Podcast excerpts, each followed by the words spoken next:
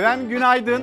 Kırıkkale günaydın, Gaziantep günaydın, Adana, Antalya ve şu anda Ordu, Ordu'dan da günaydın diyen izleyicilerimiz var. Unutmadan hemen böyle çalar saatin başlangıcında saatlerimizde 7.45'i gösterirken günaydın diyen ekran karşısında bizleri bekleyen memleketin ve dünyanın haberlerini bekleyen izleyicilerimize selamlarımızı iletelim. Yeni bir gün, yeni bir hafta Eylül ayının da son haftasına giriş yaptık. 25 Ekim 2023 tarihinde bu pazartesi gününde gelin hep birlikte konuşalım dediğimiz bir gün olacak yine ve başlığımızda hemen şimdi. Neden bu başlığı seçtik? Az sonra onu anlatalım. Gündemin notlarını da ekranlarınıza getirelim, paylaşalım, konuşalım. Yalnız güzel de bir başlangıç yapalım. Atatürk'ün kızları diyelim. Yeni haftaya moralli başlangıç yine onların sayesinde olacak. Filenin sultanları Atar'ın kızları onlar 7'de 7 yaptı ve Paris biletini zaten almışlardı. Ama yenilmezlik serisine de devam ediyorlar. Bakıyorsunuz Minder'den de harika haberler geliyor. Moralli bir başlangıç olsun. Başlığımızda hemen şimdi. Fukudome karşıladı. Blokla bitirdik. Paris'teyiz Paris'te. Bir rüya gerçek oldu. Atatürk'ün kızları Dünya Kupası'nı kazandı. Paris Olimpiyatları için biletini aldı. Buse Tosun Çavuşoğlu ise boynunda dünya şampiyonu madalyasıyla evine döndü. İnanın bugün rüya gibi bir gün yaşıyorum. Şu anın hayalini o kadar kurdum ki. Seki pas Goga blokla bitiriyoruz. Önce Avrupa ardından Dünya Kupası'na isimlerini yazdırdılar. 2024 Paris Olimpiyatları elemelerinde oynadıkları 7 maçın 7'sini de kazandılar. Şimdi sıra olimpiyatlarda. Amili kadın voleybol takımı bu yazı gerçekleşen bir rüyaya çevirdi.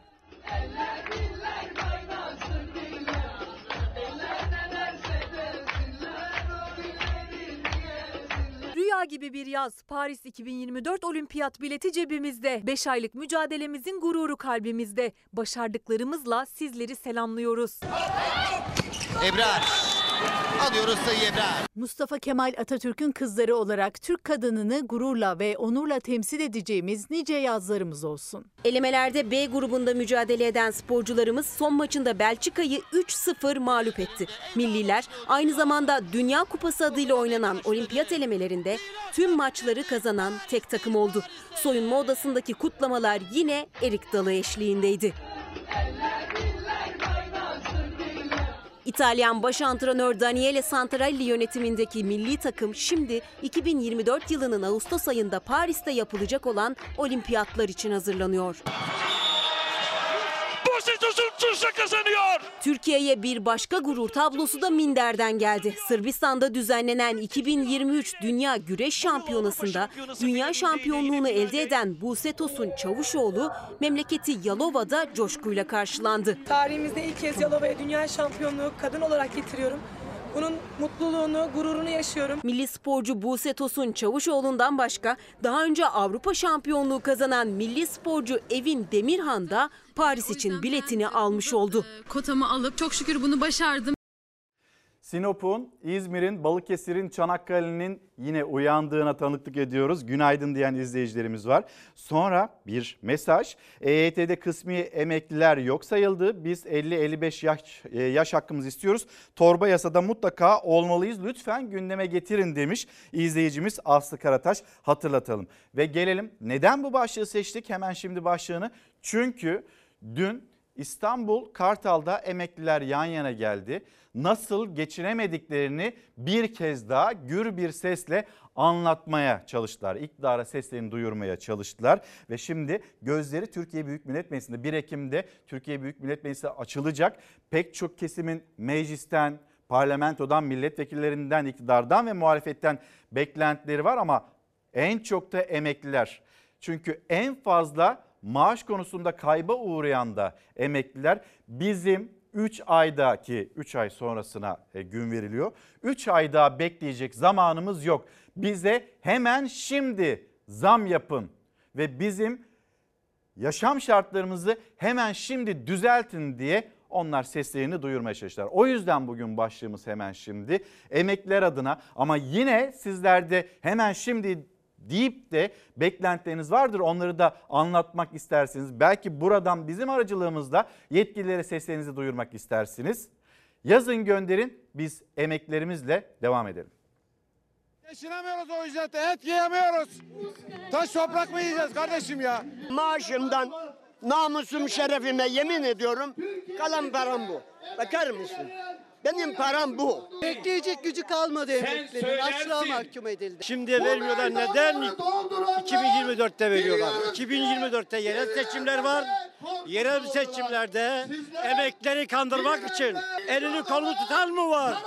Şimdi versinler. Artık yaşanmıyor. Karım bana bileziğini sat, üniversiteyi bitir dedi. Emekliliğinde şey olur dedi, fayda olur. Benim asgari ücreti olan altında kaldı emekli maaşım. Bu emekli ondan utanıyorum. Böyle sinir etmesinler kimseyi. Emeklilikte sadece ve sadece adalet ve kademeli emeklilik istiyoruz. Adalet istekleri var. Kademeli emeklilik beklentisi var. Utanıyorum artık ben bu maaşla yaşayamıyorum diyen büyüklerimiz var. Cebindeki parayı çıkartıyor gösteriyor. İşte bu kadar param kaldı. Nasıl geçinecek insanlar? Çarşı pazarda pahalılığın ne kadar yüksek olduğunu görüyorsunuz. Biliyoruz hep birlikte yaşıyoruz. 50 liranın eskinin dünün 5 lirası gibi olduğunun da herkes farkında. Ceplerinde para kalmadı geçinemiyorlar. Bir yandan da kiralar meselesi. Bunun hatırlatmasını hem yapmış olalım hem de bugün konuşalım. Ve bugün seslerini duyurmaya çalışalım. 3 ay sonra yapılabilecek olan şey düzenleme, zam neden şimdi yapılmıyor? Ve seçimlerde 14 Mayıs'ta 28 Mayıs'ta öncesinde Cumhurbaşkanının ve Cumhurbaşkanlığı kabinesinin vaat ettiği emekliye bu muydu? Ve şimdi unutulmasın aman arada kaynamasın denilerek yerel seçimlere doğru yapalım diye bir bakış açısı var mıdır yok mudur? Bu soruyu sizlere yöneltmiş olalım. Memleketten kaza görüntüleri var. O haberle devam edelim ama bugün bol bol konuşma imkanımız olacak. Yazın mesajlarınızı, düşüncelerinizi konuşalım. Yanaşmayın! Yanaşmayın patlar! Düzce, Adana, Amasya, Bursa, Kastamonu ve daha birçok il kaza üstüne kaza haberi geldi yollardan. Kural ihlalleri, dikkatsizlik, can kayıplarıyla, yaralanmalarla sonuçlandı. Adam çok kötü olmuş. Bir şey söyleyeceğim. Anadolu otoyolunun Düzce kesiminde Ankara istikametine giden otokurtarıcı aynı yönde ilerleyen ve trafik yoğunluğu nedeniyle yavaşlayan tıra arkadan çarptı. Çarpmanın şiddetiyle otokurtarıcı alev aldı. Alevleri gören diğer sürücüler acil yardım çağırdı. Olay yerine gelen ekipler yangını söndürmeyi başardı ancak araçta sıkışan sürücü kurtarılamadı. Onu da kıra vurmuş şuradan arkadan. Adana'da ise havalimanına yolcu taşıyan minibüs kontrolden çıkıp yön levhası direğine çarptı. Direğin minibüsün ön kısmına saplandığı kazada 5 yolcu araçta sıkışarak yaralandı. Amasya'nın Gümüşhacıköy ilçesinde de yolcu otobüsüyle otomobil çarpıştı. Kazada otomobil sürücüsü Ali Alıçam'la yanında bulunan kişi hayatını kaybetti. Otobüsün şoförü gözaltına alındı. Başka bir trafik kazası da Bursa'nın İnegöl ilçesinde yaşandı. Damat eğlencesinden İstanbul'a dönen ailenin içinde bulunduğu otomobille karşı istikametten gelen Kadir E yönetimindeki otomobil kafa kafaya çarpıştı. Kazada biri bebek 6 kişi yaralandı. Hatalı sollama yaptığı öne sürülen otomobil sürücüsü Kadir E gözaltına alındı. Kastamonu'da bir otomobil kontrolden çıkarak orta refüjdeki ağaca çarptı. Sürüklenerek karşı şeride geçti. Başka bir otomobille kafa kafaya çarpıştı. Kazaya müdahale için olay yerine giden itfaiye ekibi de minibüste çarpıştı. Her iki kazada 3'ü itfaiye personeli olmak üzere toplam 8 kişi yaralandı. Antalya'nın Alanya ilçesinde ise Ukraynalı turist çift alışveriş yaptıktan sonra konakladıkları otele dönmek üzere yaya geçidine geldi. Eşi kaldırımda beklerken iddiaya göre 64 yaşındaki Pavlo Horbaçov hızla yolun karşısına geçmeye çalıştı. Otomobilin çarpmasıyla hayatını kaybetti. Sürücü gözaltına alınırken Ukraynalı turistten geriye yola düşen ve az önce satın aldığı Türk lokumu paketi kaldı.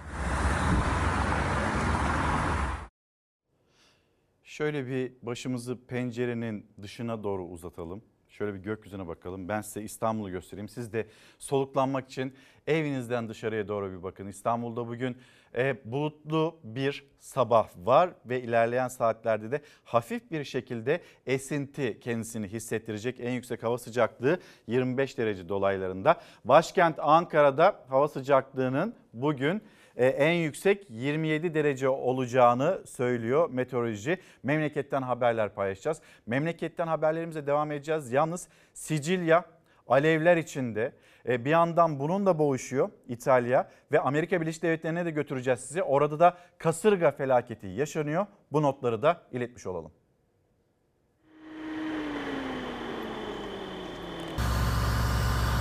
İtalya'yı kavuran orman yangınları 3. gününde. Pek çok yerleşim bölgesi tehdit altında. Ülkede kırmızı alarm verildi. İtalya'nın güneyindeki Sicilya adasında önceki gün başlayan orman yangınları sürüyor. Gökyüzünü kızıla boyayan alevler pek çok yerleşim bölgesinin boşaltılmasına neden oldu. Grateri'de yangınlar nedeniyle ilk ve orta dereceli okullarda eğitime ara verildi.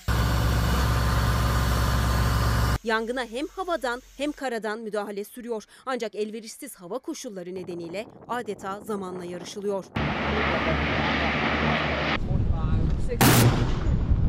Amerika Birleşik Devletleri'nde ise Ophelia kabusu yaşanıyor. Kuzey Carolina, Virginia ve Maryland eyaletlerinde etkili olan Ophelia fırtınası nedeniyle acil durum ilan edildi. 70 bin ev ve iş yerine elektrik verilemiyor. Beyzbol maçları da ertelendi.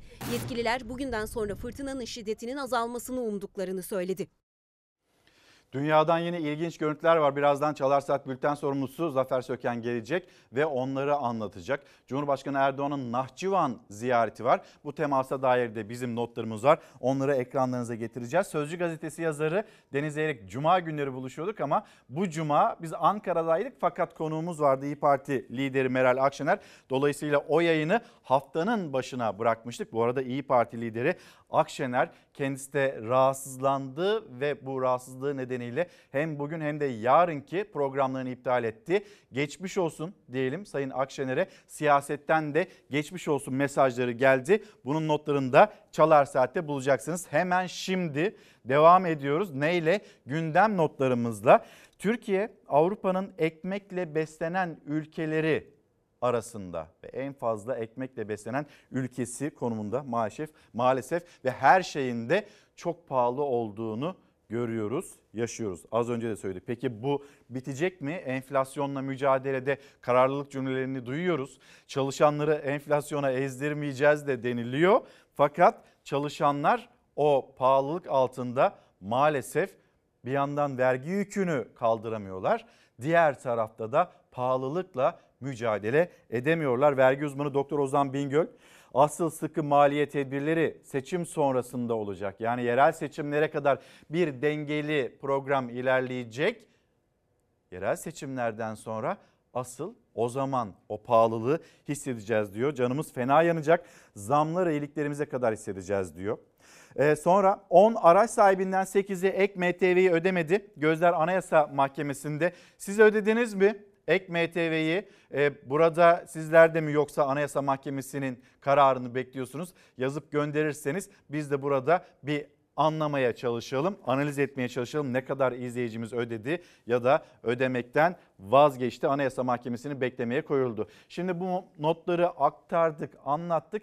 Hemen birkaç notumuz daha var. Onu da Cumhurbaşkanı Erdoğan'ın bugün Nahçıvan'a bir teması ziyareti olacak. İlham Aliyev ile Azerbaycan Cumhurbaşkanı Devlet Başkanı İlham Aliyev ile yan yana gelecekler. Bu arada Karabağ'da yaşananları biliyorsunuz ve Ankara'nın ne kadar Azerbaycan'ın yanında durduğunu, destek verdiğinde o haberleri, bilgileri paylaşmıştık. Şimdi aslında bu ziyaretin bir tarafı belki enerji anlaşmaları ama aynı zamanda Ankara'nın Bakü'ye desteği anlamında taşıyor.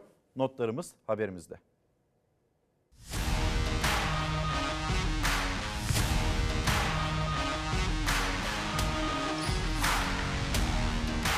Devletin zirvesi parke sahada ter döktü basketbol maçında mücadele etti.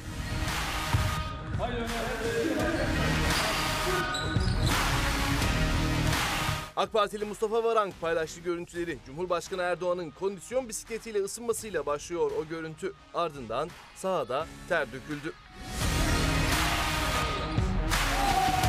Basketbol maçında Erdoğan'la birlikte bakanlar Osman Aşkınbak ve Vedat Işıkhan, MİT Başkanı İbrahim Kalın, İletişim Başkanı Fahrettin Altun, milletvekilleri Mevlüt Çavuşoğlu, Muharrem Kasapoğlu, Mustafa Varank ve Alpay Özalan da yer aldı. Kıran kırana geçen maç esnasında pozisyonlarda yaşanan tartışmaları da Cumhurbaşkanı Erdoğan çözdü.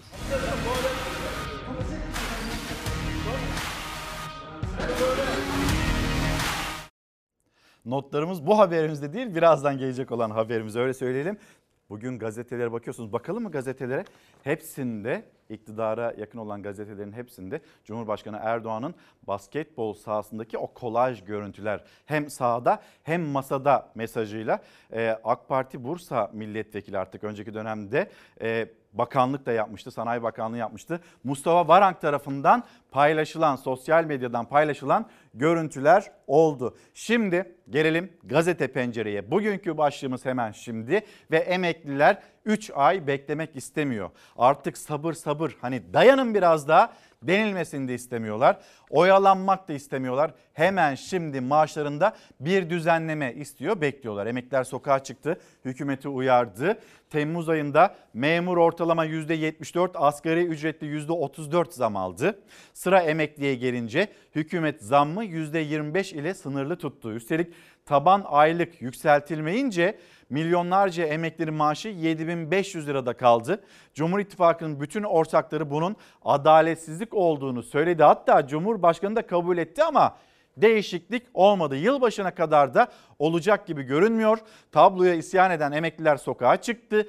Disk'in düzenlediği mitingde Başkan Arzu Çerkezoğlu sakın ola bizleri oyalamaya kalkmayın. Ekimmiş, Kasımmış, Aralıkmış, 2024'müş geçin bunları. Emeklilerin bir gün bir saat bile bekleyecek tahammülü kalmadı dedi. İktidarı hızlı maaşları düzeltme çağrısı bu çağrıyı da iktidara yöneltmiş oldu Arzu Çerkezoğlu. Şimdi devam edelim. Az önce geçmiş olsun demiştik İyi Parti lideri Meral Akşener'e ve yine pek çok isim siyasette İyi Parti liderine geçmiş olsun dedi ve Akşener bugünkü yarınki programlarını iptal etti. Yarın da Eskişehir adayını açıklayacaktı. Akşener birkaç gün sonraya bırakıldı bu aday açıklama programı. İyi Parti lideri Meral Akşener viral enfeksiyona yakalandı, hastaneye kaldırıldı. Toplantıları, programları iptal edildi. Genel Başkanımız Sayın Meral Akşener'in viral bir enfeksiyon geçirmesi sebebiyle 25 Eylül pazartesi yapılacak Başkanlık Divanı toplantımız ve 26 Eylül salı günü gerçekleştirilecek Eskişehir programımız ilerleyen bir tarihe ertelenmiştir. Meral Akşener hafta sonunda ateş, kusma, ağrı ve halsizlik şikayetiyle Ankara'da hastaneye başvurdu. Tahlilleri yapılan Akşener müşahede altına alındı. Tedavisine hastanede devam edilmesi kararı alındı. İnsanları fakirleştirmek ve devlet yardımıyla ayakta durur hale getirmek bir politika Türkiye'de. Enfeksiyona bağlı olarak kan değerleri yüksek çıkan Akşener'in tedbiren hastanede tedavi altında olduğu öğrenildi. Genel sağlık durumunun da iyi olduğu belirtildi. Kuruluş ayarlarımıza dönüyoruz. Ayrı gideceğiz diyoruz. AK Parti ile rakibiz.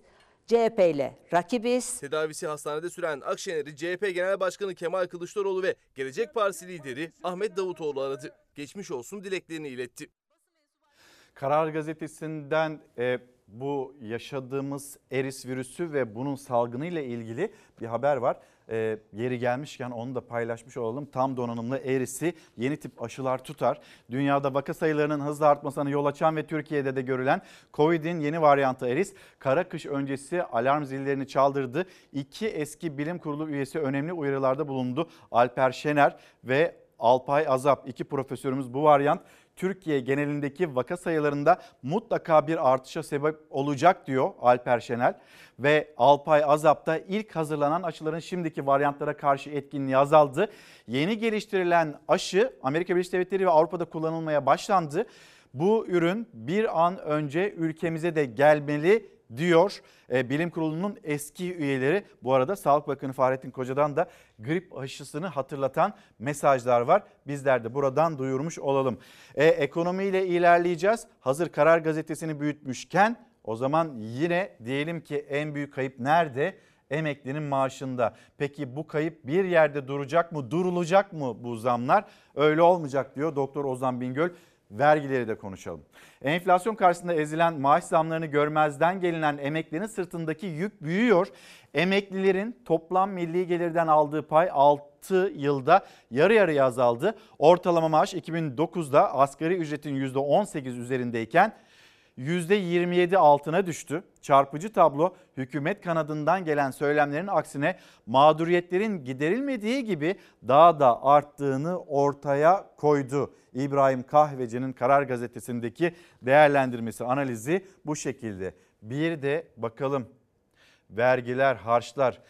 Ee, Eylül ayında, Ekim ayında enflasyon sıfır bile çıksa ne kadar zam gelecek biliyor musunuz? Vergilere, harçlara ki enflasyonda sıfır çıkma ihtimali var mı? Neyse bunu da konuşalım. İşte vergiler.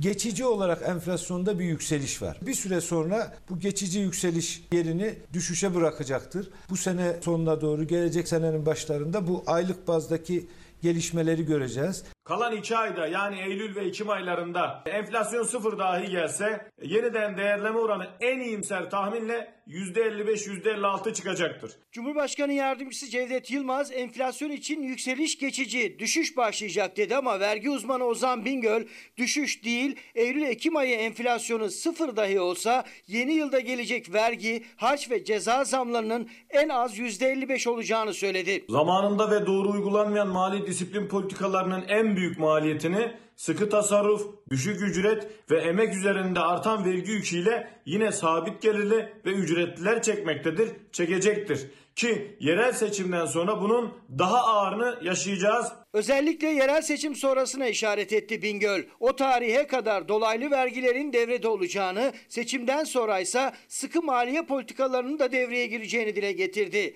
Vergi yükü altında ezilen vatandaşın bu yılın ilk 8 ayında sadece akaryakıt için ödediği vergi rakamına da dikkat çekti. Eylül 2021 ile Eylül 2023 arasında 1 litre akaryakıt içerisinde ödediğimiz vergi 7 kat artmıştır. 2023 yılının sadece ilk 8 ayında bile akaryakıttan yaklaşık ÖTV ve KDV olmak üzere 110 milyar liranın üzerinde para tahsil edilmiştir. 2024'te yeniden değerleme oranlarıyla hayat en az %55 daha pahalı olacak. 2022 Aralık'ta 1478 lira olan 3 yıl üzeri bir pasaport harcı 2024 Ocak ayında en iyimser tahminle 7650 lira olacak. Sadece 13 aylık artış oranı %417'dir. Sadece harç ve vergiler değil, trafik cezaları da artacak. Bugün en düşük radar hız cezası 951 lira olan radar hız cezası Eylül-Ekim enflasyonu sıfır dahi gelse önümüzdeki yıl en iyimser tahminle 1500 lira civarında olacaktır. Vergi ve harçlar için gözler hem yılın son ayları hem de gelecek yılın enflasyon rakamlarında ama Cumhurbaşkanı Yardımcısı Cevdet Yılmaz da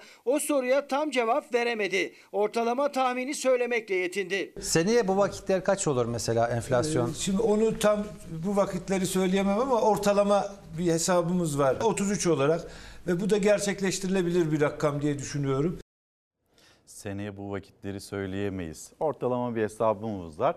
İşte o hesabı ortaya da koyduklarında %33'lük bir enflasyon. Bu bir öngörü. Bugüne kadar o öngörülerin tuttuğuna hiç tanıklık etmedik. Aman geçici bir yükseliş var. Ne olacak ki? Yakında da zaten hallederiz enflasyonu. O geçici yükseliş içinde insanlar, emekliler, çalışanlar bir taraftan hayatını idame ettirmeye çalışıyor. Böyle gülümseyerek, tebessümle moral verilecek durumun ötesinde ceplerinde para kalmadığını anlatıyorlar. Az önce gördünüz sizler de.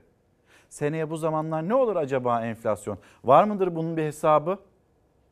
Yok. Hani onu söyleyemiyoruz. Zaten söylendiğinde de tutmuyor. Devam edelim.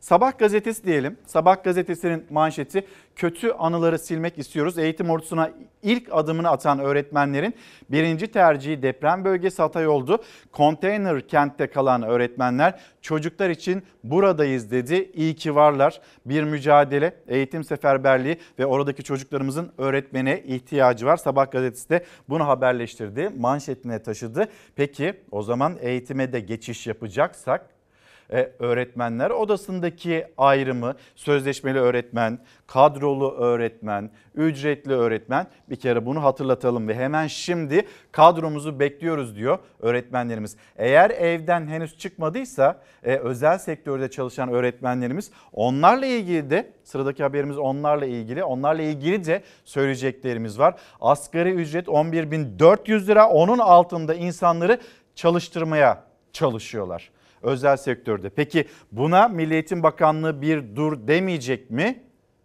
Bir mevzuat var ve o mevzuatta özel okul sahiplerinden yana 10 bin liraya çalıştıran var, 9 bin liraya çalıştıran var. Listeyi gösteriyorlar. Bakın siz bu paraya çalışmıyorsunuz ama o listede bir sürü öğretmen var. Gelecekseniz buyurun gelin çalışın ama asgari ücretin altında çalışın diye bir yaklaşım.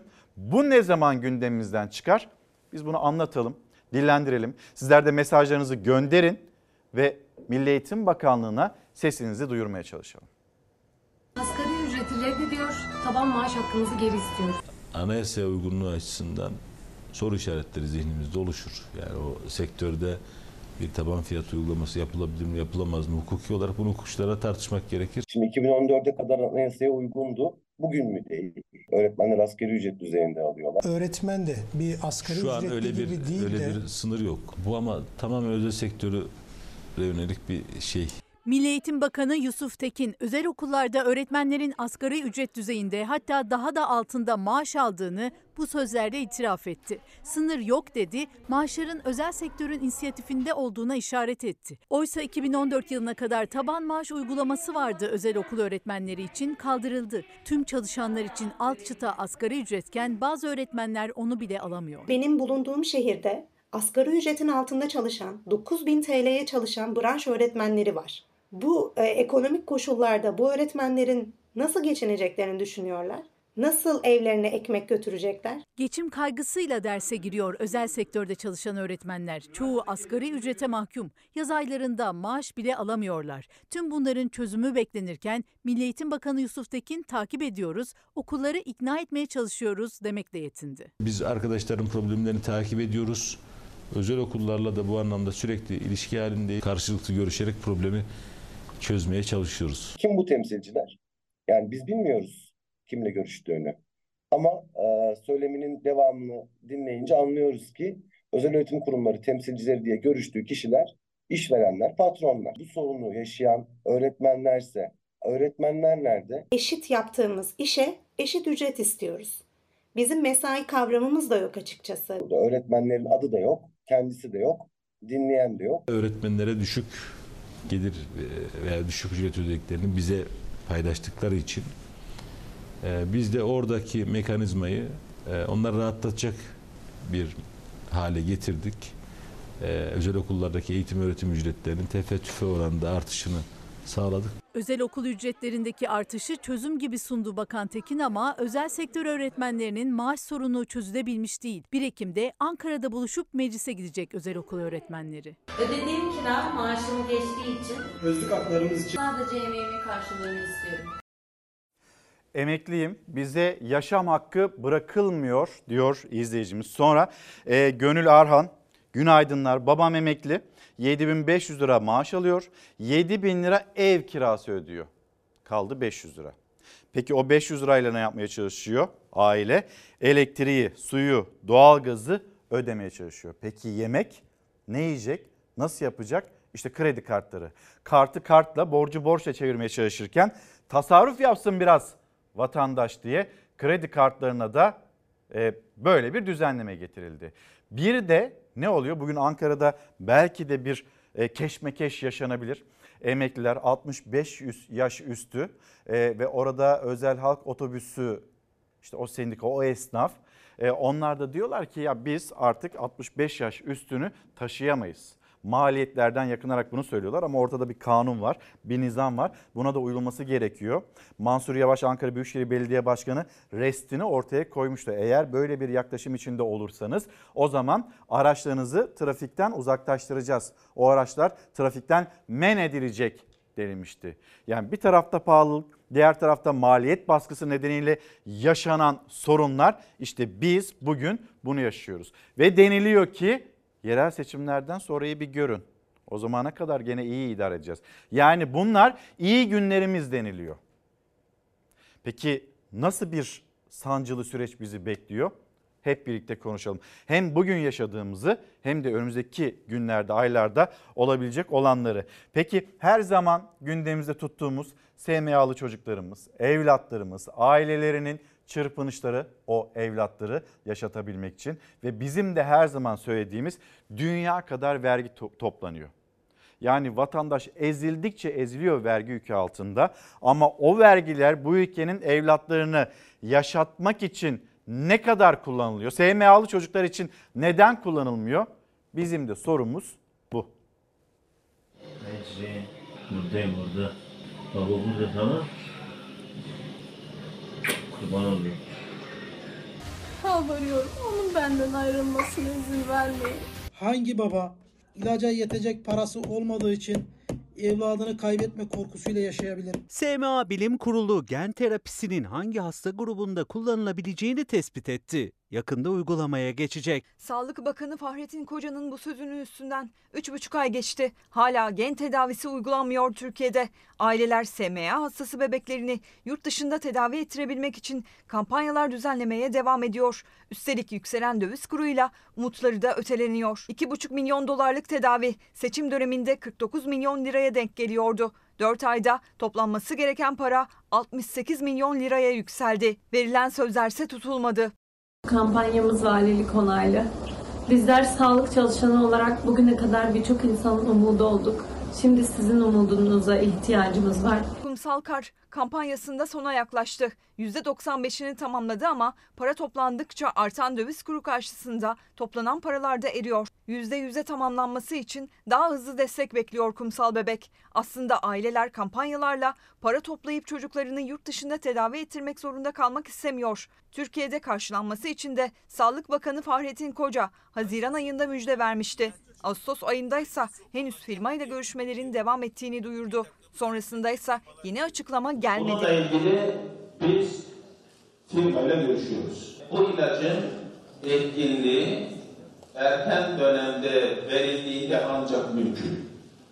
Kimi 3 ay, kimi 6 ay olarak uygulayan ülkelerimiz var. Sağlık Bakanı Koca da biliyor. Zaman geçtikçe tedavi şansı azalıyor. Firmayla görüşmeler sürerken Meva Güneş bebeğinin kasları da erimeye devam ediyor. Kampanyamız tamamlandığından Meva'da diğer bebekler gibi yürüyüp koşabilecek, hatta solunum desteği olmadan nefes alabilecek. Herkesin bize yardımcı olmasını talep ediyoruz.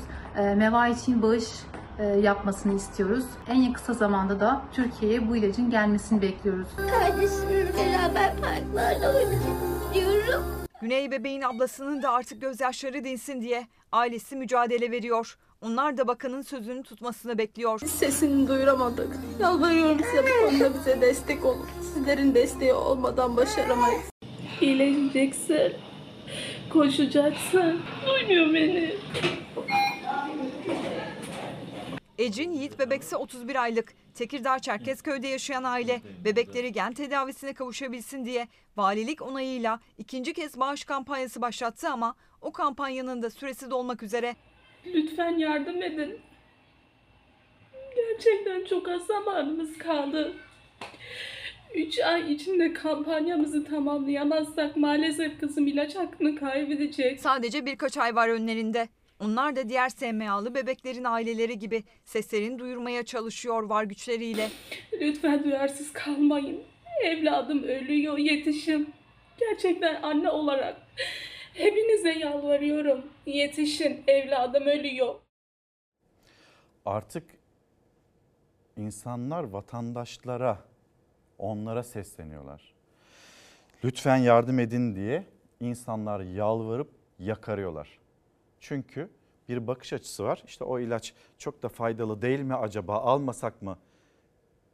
Fayda ettiğini de gördük. Var mı bu devletin imkanları? Sosyal devletiz. Yok mu bu devletin imkanları? Bu gözyaşlarını dindirecek yok mu yani kasada para yok mu? E o kadar vergi nereye gidiyor? Niye ağlatıyorsunuz insanları? Niye yalvartıyorsunuz insanları? Bu soruları sormaya biz devam edeceğiz. Efendim şimdi hızlı bir şekilde reklamlara gidelim. Sonra dönüşte buluşalım. Günaydın. Devam ediyoruz Çalar Saat'te sizlerden gelen mesajlara baktık reklam arasında ve Cihangir Bey de Ankara'dan yazıyor. Aslında öyle bir gündem toparlaması yapmış ki vatandaşın yaşadıklarını öyle güzel bir şekilde anlatmış ki hemen paylaşayım.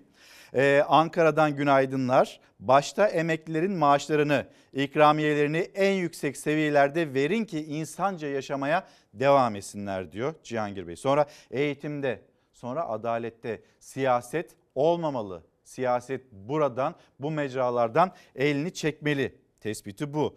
Ayrıca sağlıkta çürümeyi engelleyin. Üniversite öğrencilerinin yurt sorununu çözün. Bu arada Cumhuriyet Gazetesi'nde yer alıyor. Üniversite öğrencilerinin yurt sorunu, yurt meselesi evlatlarımız e, kazandı. Çok şükür o üniversiteyi diyorsunuz. Ama büyük şehirlere geldiklerinde karşılarında yine büyük bir pahalılık. Kiralarda öyle, yurtlarda öyle.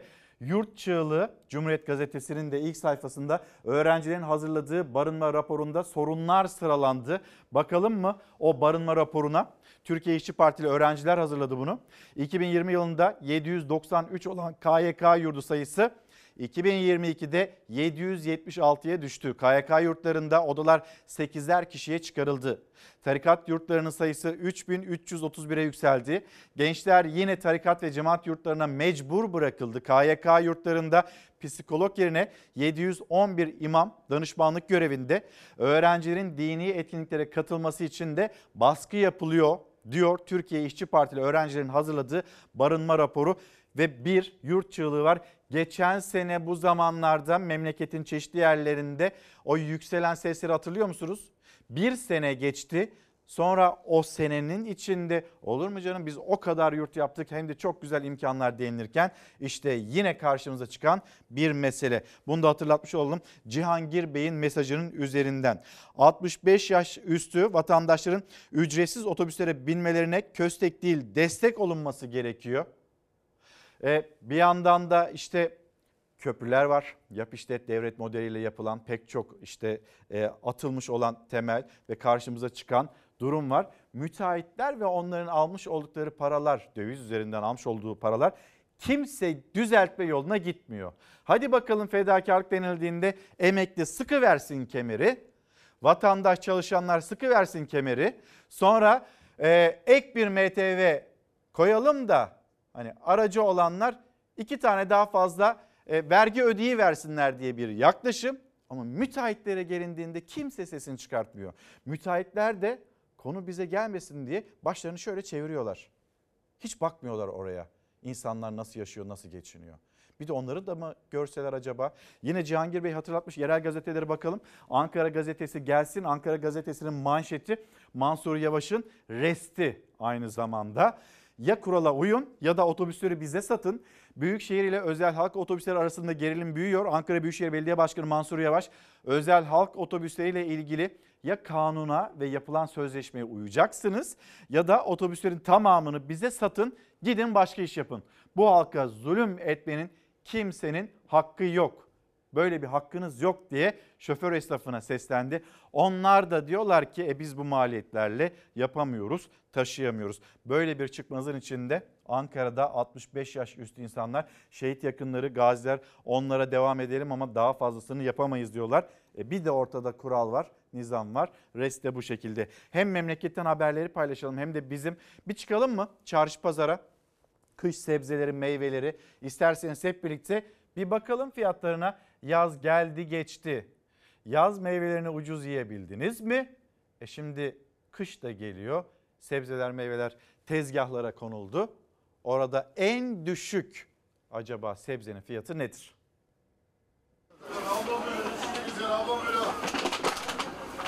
Daha biz bakmadığımız meyvelerin çok tadı var. Akşam toplanırken geleceğiz. Herkes öyle yapıyor. Kış meyvesi mandalina, portakal, elma. 25'in altında bir şey yok. Zaten şimdi kışa girmeden pahalanacak. Şu bir ay sonra hepsi pahalanacak yine. Dar gelirli için bir yaz daha yaz meyvelerini tadamadan geçti. Kış sebze meyveleri de tezgahtaki yerini almaya başladı ancak etiketleri cep yakıyor. 25 liranın altında ürün yok pazarda. Kışa hazırlıksa hayal oldu. Biber salçası yapıyorduk.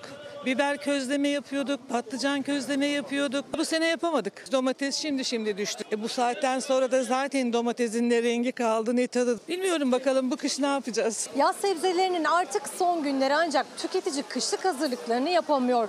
Barbunyanın kilosu 80 liraya, fasulyenin kilosu ise 45 liraya satılıyor. Barbunya alma imkanımız yok. Nereden alacağım? Geçen sene 25-27 liraydı. Bu sefer 3 katı oldu. Benim emekli maaşıma benim devlet vermedi ki bir şey. Yiyemedik. Hiçbir şey alamıyoruz ki. Ne alacaksın? Yazdan bir şey koyacaksın ki kış günü yiyeceksin. Yaz günü bir şey koymayınca kış günü ben ne alıp yiyeceğim? Et zaten almış başını gitmiş. Bu ülke zaten tümden gitmiş. Biz ne yapabiliriz ki bu ülkede nasıl yaşayabiliriz? Yazın kışa hazırlık yapmayı umuyordu tüketici ama fiyatlar hiç düşmedi. Şimdi de kış meyvelerine yaklaşamıyor tüketicinin eli. En ucuzu elma ve mandalina, onlar da 25 lira. Gene pahalı yani. Geçen sene 10 liraya aldığımız şeyler, 12 liraya aldığımız şeyler şimdi 25-30 liradan aşağı değil. İncir bahar meyvesi. Ne kış meyvesi ne yani sonbahar meyvesi. Maliyetler çok yüksek. Şu incir 60 lira. Sırf toplama parası 10 lira. Bunun makliyesi var, ambalajı var. Maliyetler yüksek olduğu için artacak yani bu böyle. Yani mazot 40 lira olan bir ülkede meyvenin 40 lira olması normaldir. Tezgahta yaz meyveleriyle kış meyveleri bir arada. Yaz meyvesi şeftalinin kilosu 40 liraya, kış meyvesi mandalinanın kilosu ise 25 liraya satılıyor. Bir üzüm almaya kalksan 30 lira 40 lira. Şeftali desen 40 lira 50 lira. Bir emekli maaşınla ne yapabilirsiniz? Faturaları mı yetireceksin? Meyveni sebzeni mi yiyeceksin? Üzüm ve incirin tam zamanı ancak onların da fiyatı hala yüksek. Kış sebzelerinde de durum farklı değil. Zeytinburnu'nda genellikle dar gelirli tüketicinin alışveriş yaptığı bir semt pazarındayız. Kış sebzeleri de artık tezgahta. Ispanağın kilosu 40 liraya, pırasa 35 liraya, brokoli 70 liraya, karnabaharın kilosu ise 60 liraya satılıyor. Hiçbir şey yapamıyorum. Bakıyorum şey alamıyorum geliyorum eve. Alışveriş yapamayan asgari ücretli emekli eli boş dönüyor evine. Mecburen akşam pazarını bekliyorlar. Bir bakıp tur atıyoruz. Akşamüstü bir daha çıkacak. Bakalım alabilirsek alacağız. Akşam pazarı. Ya başka ne yapabiliriz? Şu anda boş dönüyor. Akşamüstü bir daha çıkacağız. İmkansızın göbeğine, kucağına bırakıldı milyonlar. Yani biz bunları nasıl alalım? İmkansız. Bizim paramız yetmez, bütçemiz yetmez. Neden bahsediyoruz? Taze fasulyeden bahsediyoruz, barbunyadan bahsediyoruz. Sebzeden, meyveden bahsediyoruz. Ve orada esnaf da söylüyor. Yani mazot 40 liraysa e, meyvenin, sebzenin de 40 lira olması normal. Zaten anormal olan bu mazot niye 40 lira? Biz buraya niye geldik? Niye böyle oldu? Kim yaptı? Bunu sorduğunuzda karşınıza bir yanıt çıkıyor. İşte o zaman da ya bizim yapacağımız bir şey yok. Zaten her gün her şeye zam geliyor diye bir bakış açısı olduğunda her gün her şeye zam gelmeye devam edecek. Anormal olan normalleştirmek esasen. Bir de pamuğa bakalım Adana ve e, Aydınlı üreticiler e, onlar da dert yanıyorlar. Yani bir kilogram pamukla işte oradan elde ettiğiniz parayla üreticiler açısından söylüyorum. Yarım litre mazot alamıyorsunuz. Nasıl olacak? Nasıl insanlar üretecek de üretimde kalacaklar? Hem ana gazetelerden hem de yerel gazetelerden okuyacağız çiftçimizin yakındığı konuları da anlatacağız. 60-70 dönüm bir pamuk ektik. Şu an pamuk fiyatları 16-18 arası deniyor. E biz bunun maliyetini zaten 25 bin liraya mal oluyor bize ama 18 lira deniyor. Eskiden burada yerleşmiş bir e, durum vardı. Bir kilo pamuk, bir kilo mazot. Evet, evet, evet. Yani bunu bilirdi herkes az çok. Ona göre e, planını yapardı. Şu anda 2 kilo pamuğa anca 1 kilo mazot alınabiliyor. zor. Çukurova'nın Ege'nin beyaz altını pamuk fiyatı piyasada 18 liraya kadar düştü. Sattığı 1 kilo pamukla yarım litre mazot bile alamayan çiftçi bir dahaki sene pamuk ekmeği düşünmüyor. 2 kilo pamuk satıp 1 kilo mazot aldığım için bu, bu işleri bırakıyorum. En güzeli bu. Ekmemek daha kâr. Geçen sene pamuk 15 lira 16 lirayken mazot da 16-17 liraydı. E şimdi mazot 40 TL olmuş pamuk 18 TL olmuş. Nasıl ekeceğiz bunu? Hem Ege bölgesi hem de Çukurova için beyaz altın pamuk ama çiftçinin girdi maliyetleri arttıkça üretim yapması da zorlaşıyor. CHP'li vekiller Aydın ve Adana'da pamuk üreticisiyle bir araya geldi, sorunlarını dinledi. Durduğu yerde durmuyor mazot. Mazot olmuş 40 lira. Geçen sene her şey yüzde yüz artmış da. Hani bizim hani bu, bu hani bu çiftçilik böyle yürümez zaten. Devlet çiftçinin yanında değil kardeşim. Etmen diyor. Tüm AKP iktidarı döneminde 28 milyar dolarlık pamuk ithalatı yapılmış. Böyle olunca pa- üretici pamuktan hızla uzaklaşıyor. Dünyaya pamuk satan Türkiye pamuk ithal eder hale geldi. 1998-1999 yıllarında 757 bin hektar olan pamuk ekim alanı 360 bin hektara geriledi. Girdi maliyetleri nedeniyle her yıl kazancı biraz daha düşen, zarar eden çiftçi üretimden çıktı. Zarar etmeden emeğinin karşılığını almak isteyen üretici pamuk alım fiyatının en az 40 lira olmasını istiyor. 1 kilo pamuğun en az 40 lira olması lazım ki çiftçilerimiz üretime devam edebilsin, birikmiş borçlarını ödeyebilsin. Bu ovada pamuk üretimi tekrar eskiden olduğu gibi artabilsin. Paramız var ithal ederiz de diyemiyoruz. Çiftçinin karşı karşıya kaldığı durum bu. Bir Diyarbakır'a gidelim. Diyarbakır Mücadele Gazetesi yumurta almak artık lüks. Neyin lüks olduğunun hep birlikte e, fark etmemiz gerekiyor. Ya yumurta almak bu memlekete lüks haline gelir mi? Biz alamıyoruz, yetemiyoruz, yetiremiyoruz demek barbunya için bu mümkün mü bu memlekette? Her yerinden böyle ne ekseniz fışkıracak bir memlekette. Ama çiftçi diyor ki ya ben niye zarar edeceğimi bile bile gideyim böyle bir durumun içinde kendimi bırakayım. İşte pamuk konusunda ne kadar vazgeçilmiş, ekmekten vazgeçmiş yine e, orada üretici. Diyarbakır'da 30 adetlik yumurtanın kolisi 90 liraya kadar yükseldi. Yumurta fiyatlarının haftalık zamlandığını belirten esnaf kış aylarında fiyatların 120 lirayı bulacağını ve okul döneminin gelmesiyle ailelerin çocuklarının beslenme çantalarına yumurta koyamayacaklarını belirtti. Tabii bir de beslenme çantası meselemiz var. Çocuklarımızın e, beslenemiyor olması, karınları doyuyor ama sağlıklı beslenemiyor olması meselesi var. Onun için de gideceğimiz gazete hemen gelsin. Gün boyu gazetesi Avrupa'nın ekmekle beslenen ülkesiyiz. Alım gücü düşen tüketici fiyatı her gün artan et ürünlerini alamıyor. Proteinden mahrum kalan vatandaş karnını ekmek, makarna ve bulgur gibi nispeten ucuz karbonhidratlarla doyuruyor. Yine gün boyu gazetesinde önemli bir haber. Onu da paylaşalım ve bir uyarı aslında 70 liraya zeytinyağı olmaz. Özellikle internetten satılan zeytinyağına yönelik uyarıda bulunan uzmanlar gerçek fiyatının çok altında etiketle sunulan gıda ürünlerinde taklit ihtimalinin akıldan çıkarılmamasını istiyorlar. Bu hatırlatma ve e, TUZOK Başkanı Şemsi Bayraktar yine benzer açıklamaları. Son yaptığımız Ağustos ayı fiyat çalışmalarımızda alınan zeytinyağı üretici fiyatı 168 lira, market fiyatı ise 900 liradır. Kamuoyunda bilinen markaların 5 litrelik zeytinyağı fiyatları 900 lira ile 1400 lira civarındadır.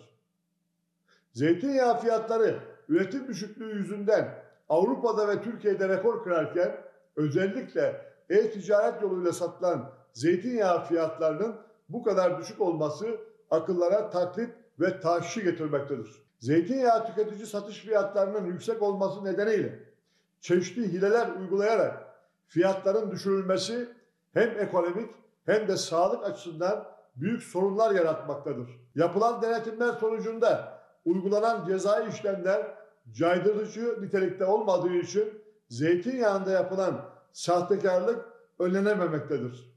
Bu durumda en büyük zararı tüketiciler görmektedir.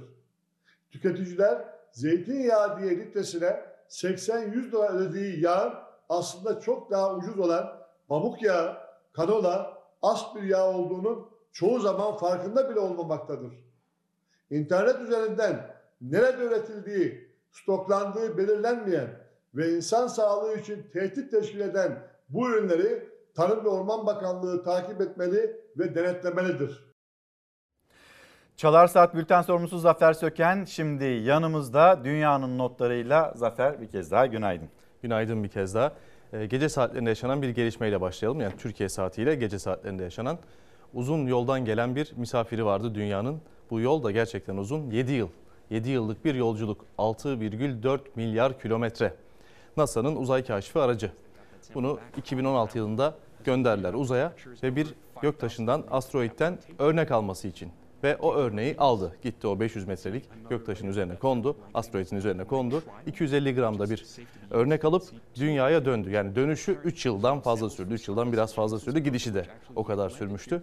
Toplamda dediğim gibi 6,4 milyar kilometrelik uzun, çetin bir yolculuktu e, gelen.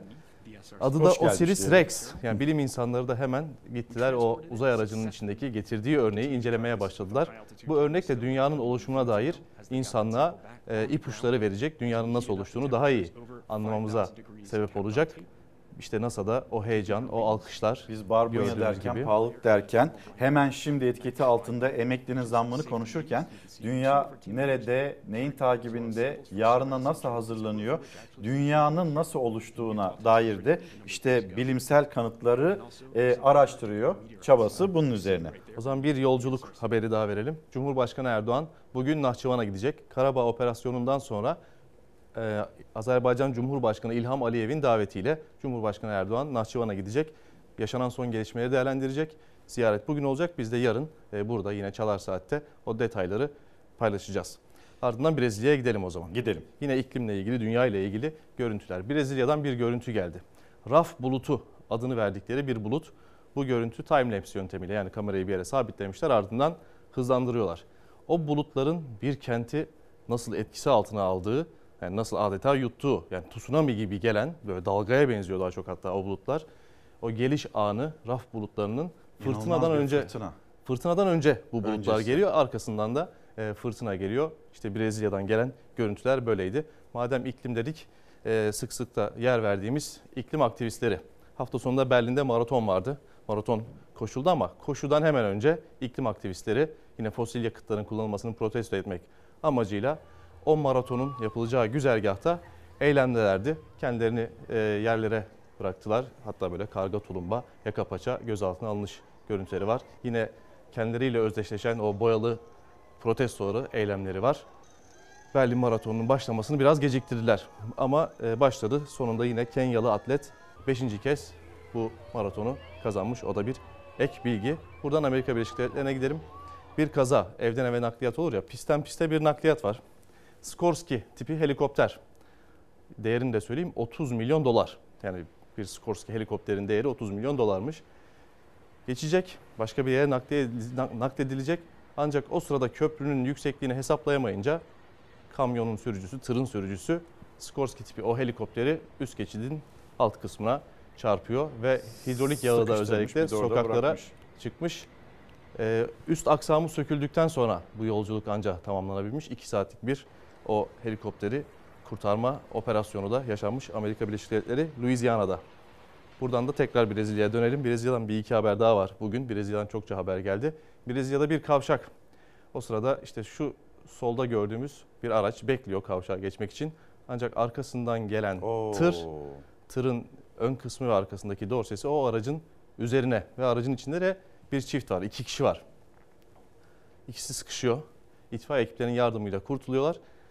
Hiçbir şey de olmamış bu arada kendilerine. Sadece e, araçtan çıkamadıkları için e, itfaiye ekiplerinin bir kurtarma operasyonu söz konusu olmuş.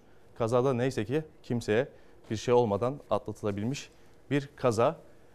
Buradan İngiltere'ye geçelim. İngiltere'de hız ve ceza dedim ben buna. İki sürücü işte görüntülere geliyor. Birbirleriyle yarış ediyorlar. İşte sağ burası gidiş gidiş gidiş geliş bir yol.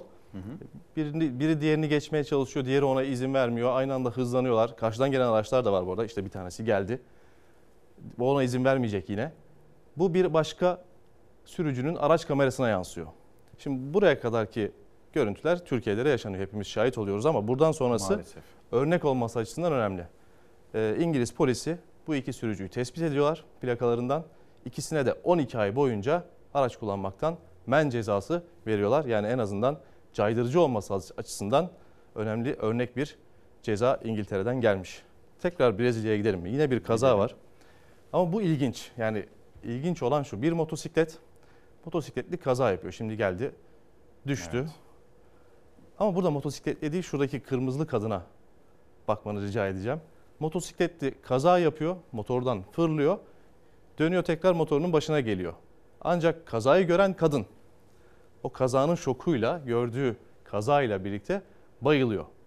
ve ona sağlık ekipleri müdahale ediyor. Yani kazayı yapan motosiklet sürücüsüne değil, e, o kazayı gören, işte bir daha geliyor görüntü, bu kırmızılı, pembeli kadın. hatta. Belki de onun için travmatik bir andı. Belki ne bileyim geçmiş yıllarda yaşadığı bir Olabilir şey. evet. Ama sürücü dediğim gibi motosiklet sürücüsünde bir şey yok. E, kazayı gören kadın bayılıyor. Sağlık ekipleri geliyor ardından ona müdahale ediyorlar. E, onu uyandırıyorlar, ayıltıyorlar tekrar.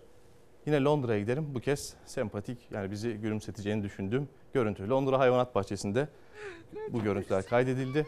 İki maymun. Şimdi yağmur başlıyor. Zaten Londra'da yağışların çok olduğu bir kent.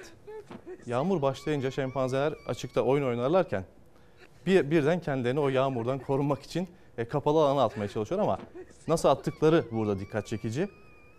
Tam o sırada biri elini başının üzerine koyuyor yağmurdan ıslanmamak için. Bir diğeri ise üzerine bir şey almış. Yani üzerine aldığı şal battaniye gibi bir şeyle yağmurdan kaçıyor ve ıslanmaktan korunuyor. Çok da hani insanlar da böyle yapar ya yağmurdan kaçmak için montumuzu, ceketimizi üzerimize alırız. Onlar da öyle yapmış ve gülümseten görüntüler ortaya çıkmış. Zafer Söken yine tebessüm ettiren görüntülerle e, dünya notlarını tamamladı. Hafta içinde çarşamba, cuma günleri yine bu notları toplayacak, derleyecek, ilginç görüntülerle birlikte Zafer Söken bizlere anlatacak, aktaracak. Zafer tekrar teşekkür ediyorum. Şimdi e, bu da ilginç bir haber aslında.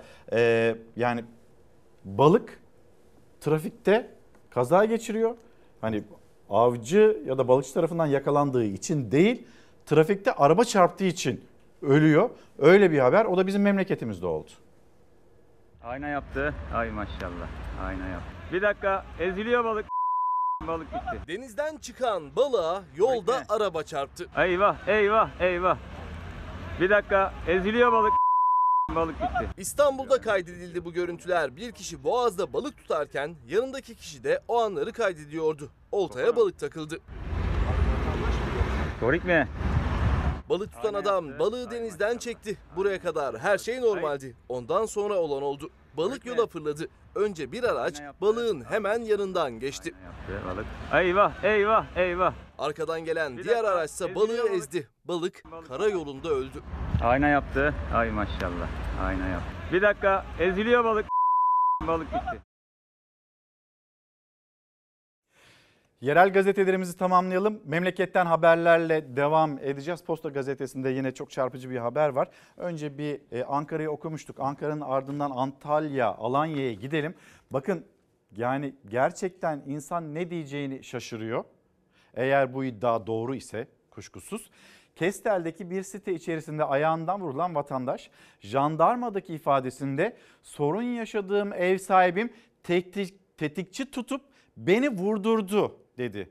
Böyle bir durum, böyle bir tablo, böyle bir iddia. Sorun yaşadığım ev sahibim tetikçi tutup beni vurdurdu açıklaması kuşkusuz jandarmamız, güvenlik güçlerimiz buradaki iddiayı da e, araştırıyorlar. Bunun da notlarını geldiğinde sizlere anlatırız, aktarırız. Posta gazetesindeki o habere geçecek olursak bir hayal, çocukluk hayali, senelerce yurt dışında çalışmış. Ondan sonra kendi evine yurduna dönmüş bir kişi ama gözünün gördüğü her yerinde yeşil olmasını isteyen bir kişi. Senelerce emek sarf etmiş, ağaç dikmiş, yeşertmiş her yeri ve sonrasında işte ne oldu? Orada o alanda bir yani kendisinin oluşturduğu ormanlık alanda bir yangın çıkıyor ve o yangında elleriyle dikti, söndürürken öldü. O yangında maalesef e, hayatını kaybediyor. Yıllar sonra memleketi Gümüşhane'ye yerleşip abiyle birlikte köyüne 12 bin çam fidanı diken Ömer Bulut'tan söz ediyoruz. Dün çıkan yangında ağaçları, ağaçlarını korurken hayatını kaybetti. Yanmış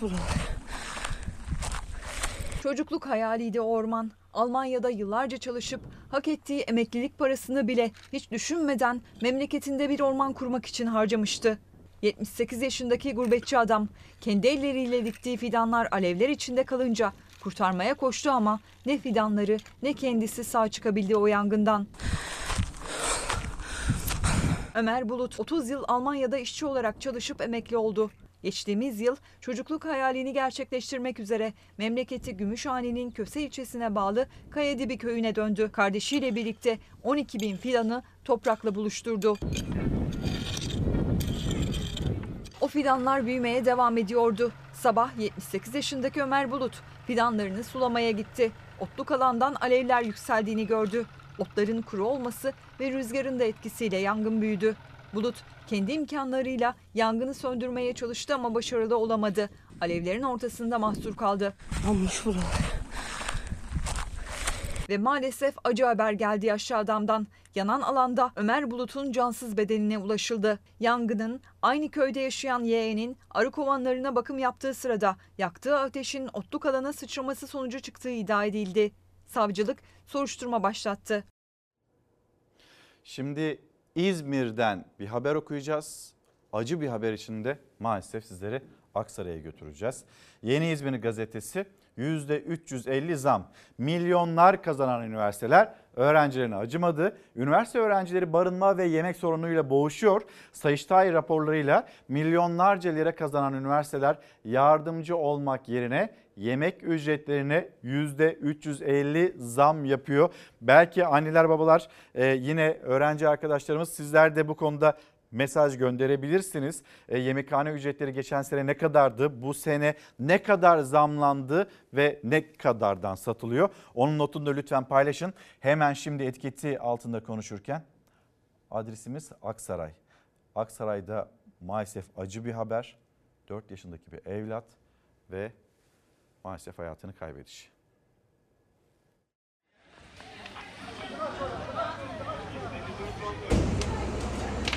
İçeride çocuk olduğu ihbarı üzerine ekipler bir saniye bile kaybetmeden alevlerin arasına daldı. İtfaiyenin bir kısmı alevlere müdahale ederken diğer bir grup çocuğu aradı alevlerin içinde ancak bir türlü bulamadılar. O çocuğun korkup dolaba saklandığı, yangın söndürüldüğünde anlaşıldı. 4 yaşındaki çocuk hayatını kaybetti. Hangi odada çocuk? Yanan yerde mi? Aksaray'da 6 kişilik Suriye uyruklu ailenin oturduğu evde çıktı yangın. Büyük Bölcek mahallesinde bulunan iki katlı eski bir apartmanın giriş katıydı. Yangın çocuk odasında başladı. Çocuk var iki tane çocuk. Hangi odada? Hangi odada? Yanan odada.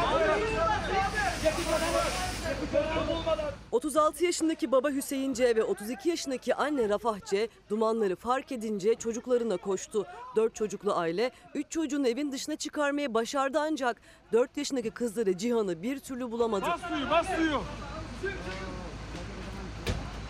Abi başka Ekipler içeride çocuk olduğunu öğrendiğinde alevlerin arasına daldı. 4 yaşındaki Cihan'ı aramak için evin içindeydiler. Diğer bir grup da pencereden taşan alevleri söndürmek için uğraştı. Çocuk yok diyor içeride. Çocuk yok. Nerede çocuğa? Çocuğa bakın sağa sola. Acı gerçek yangın söndürüldüğünde ortaya çıktı. 4 yaşındaki Cihan alevlerden korkmuş dolaba saklanmıştı. Orada hayatını kaybetti. Çocuk odasında başlayan yangın neden nasıl çıktı? Aksaray Cumhuriyet Başsavcılığı'nın başlattığı soruşturmanın ardından aydınlanacak.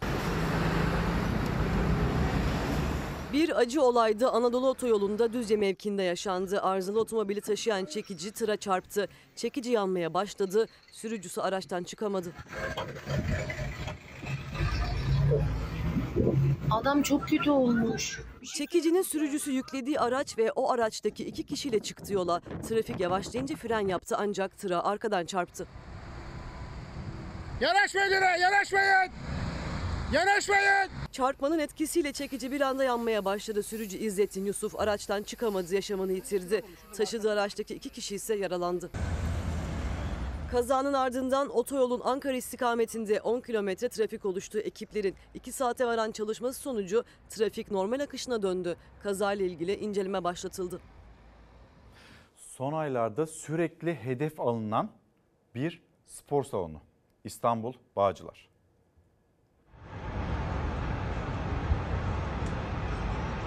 Dördüncü kez silahlı saldırı düzenlenen spor salonunda iki kişi yaralandı. Korku dolu dakikalar güvenlik kameralarına yansıdı. İstanbul Bağcılar'da bulunan spor salonunun iddialara göre ortaklardan biriyle husumeti olan iki şüpheli dördüncü kez saldırdı salona. Eli silahlı şahıslar spor salonunda çalışan bir kişiyle müşteriyi yaraladı. Saldırı anı güvenlik kameralarına an beyan yansıdı. Demirkapı Mahallesi Maslak Caddesi'nde bulunan salona motosikletle geldi saldırganlar.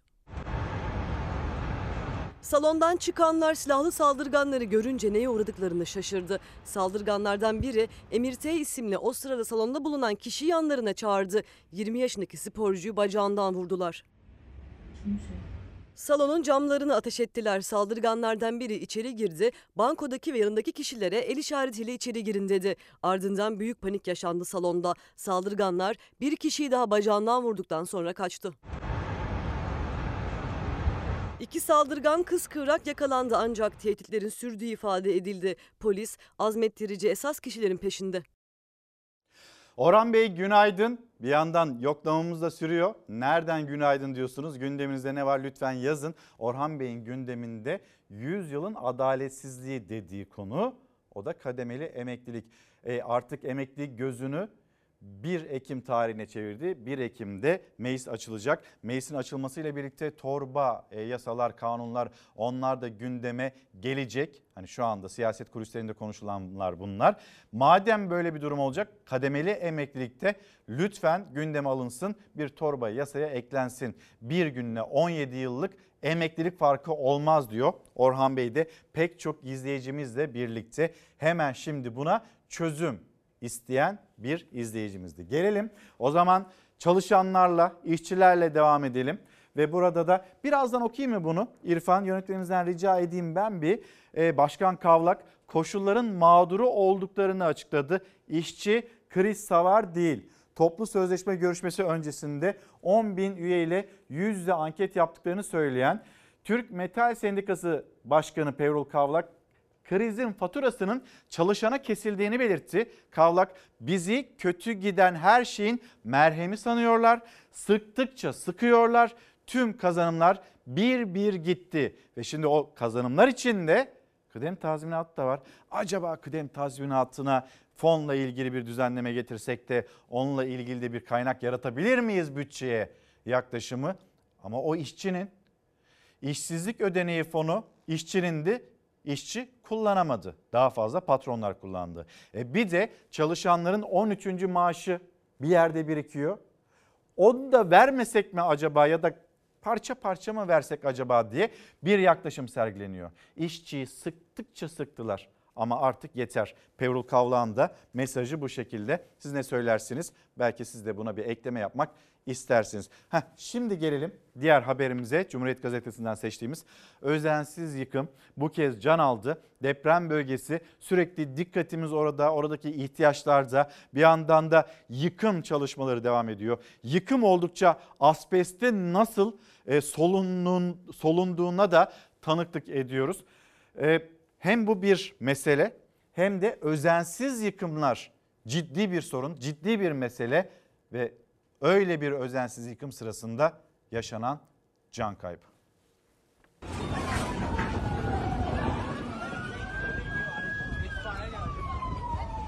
Kontrollü yıkım yine kontrolden çıktı. 8 katlı ağır hasarlı binayı yıkma çalışmaları sırasında kepçe operatörü üzerine düşen beton parçalarının altında kaldı. 11 ile etkileyen Kahramanmaraş merkezi depremlerde ağır hasar alan yapıların yıkım çalışmaları sürüyor. Defalarca kontrolü denilen ama kontrolsüz yıkımlara şahit olduk. İşçilerin ve vatandaşların da canını zor kurtardığı yıkım anları kazındı belleklere. Geçtiğimiz günlerde Gaziantep'te yaşanmıştı acı olay. Bu kez benzeri Hatay'da gerçekleşti. Olay Hatay'ın Antakya ilçesine bağlı Odabaşı mahallesinde meydana geldi. 8 katlı bir bina depremde ağır hasar almıştı. Yıkım çalışmalarına başlandı. Kontrol yıkım olması gerekiyordu ancak bir kez daha kontrolün sağlanamadığına şahit olundu. Bu kez çok acı bir kayıpla hem de. Yıkım çalışmaları esnasında 8 katlı bina iş makinesinin üstüne çöktü. Enkaz altında kalan operatör hayatını kaybetti. 3 işçi de yaralandı.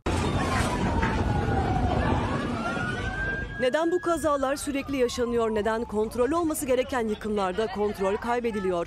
Hatay'daki son olay için de soruşturma başlatıldı.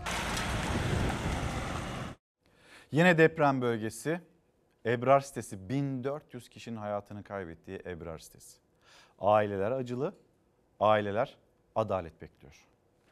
Benim yavrularım gitti daha biri dünyanın ne olduğunu anlamadan gitti. 5 yaşında biri en büyüğü 19 yaşında.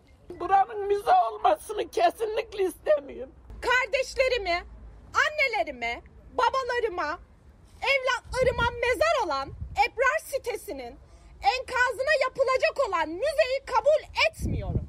Hak için, adalet için, liyakat için, enkazlarda öldüğümüz bölgenin müze olmaması için mücadele veren siz aileleri ve bizleri yalnız bırakmayan dostlarımızı saygıyla tekrar selamlıyor ve aileleri buraya konuşmaya davet ediyorum. 1400 canın yok olduğu Ebrar sitesi Kahramanmaraş Büyükşehir Belediyesi'nin depremi hafızalarda taze tutmak gerekçesiyle enkaz alanına yapmak istediği müze depremde sevdiklerini kaybedenler tarafından tepkiyle karşılandı. Bu bölgedeki asıl sorunun zemin sıvılaşması olduğu 1400 insanımız burada göz göre göre ölüme terk edilmiştir. 22 bloklu sitenin yakınlarına mezar olduğu acılı aileler bilirkişi raporu yeniden düzenlenip zemin etüdü yapılıncaya kadar her ay toplanma kararı almıştı. O toplantılardan biri daha gerçekleşti. Hem sorumluların ceza alması için hem de enkaz alanı müze olmasın diye ses yükselttiler. Annemle babamı kaybettiğim, tanıdığım insanları kaybettiğim yere müze yapmanızı istemiyorum.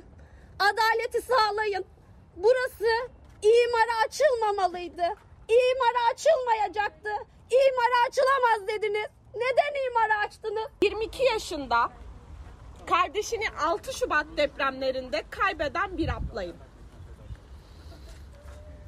Bir şehir olarak bizler morglara sığmayıp spor salonlarına, yollara, refüjlere serilmiş insanların yakınlarıyız. Depremi hafızalarda taze tutmak gerekçesiyle enkaz alanına müze yapmaya karar vermişti belediye. Müze için imara açılmasına karşı çıktı acılı aileler. Hem bilirkişi raporuyla hiçbir sonuca ulaşılamaması hem de müteahhit dışında hiçbir sorumlunun ceza almaması onlar tek bir ağızdan adalet diye haykırıyorlar. Burası müze olmasın, bize adalet verilsin. Çok canımız yandı. Bir nebze olsun bu iyi gelecek. Sevdiklerini kaybedenler arasında enkaz altından çıkanlar da vardı. Ebrar sitesinde 9 saat enkazda kalan anne ve babasını kaybeden Fatma Nur Akçelik gibi. İlk 10 saniyede yıkılan binada annemle babamı kaybettim ben. 9 saat sonra çıktım enkazdan. Buraya imar izni verenlerden hesap sorulmasını istiyorum. Bilirkişi raporunu kabul etmiyorum. Bilirkişi raporunu çıkartacaksınız. Çıkartmalısınız. Adaleti sağlamalısınız. Çünkü siz de biliyorsunuz burası dere yatağı, burası marul tarlası, burası patlıcan tarlası. İmara açılmayacaktı. Ailelerin feryadı bu şekilde. Şimdi tekrar ekonomi başlığına geri döneceğiz. Ee, sorumuz şu. Mesela siz elektriğe dair önünüze gelen faturayı ödemiyorsunuz. Bir oldu, iki oldu. Ne olur? Karşınıza nasıl yetkililer bir yaklaşımla çıkar? Ve dağıtım şirketleri onlar devletten alacaklarını çok güzel, kesintisiz bir şekilde tahsil ederken ama bir yandan da kendi borçlarını ödemezken vatandaşa nasıl davranılıyor? Dağıtım şirketlerine nasıl?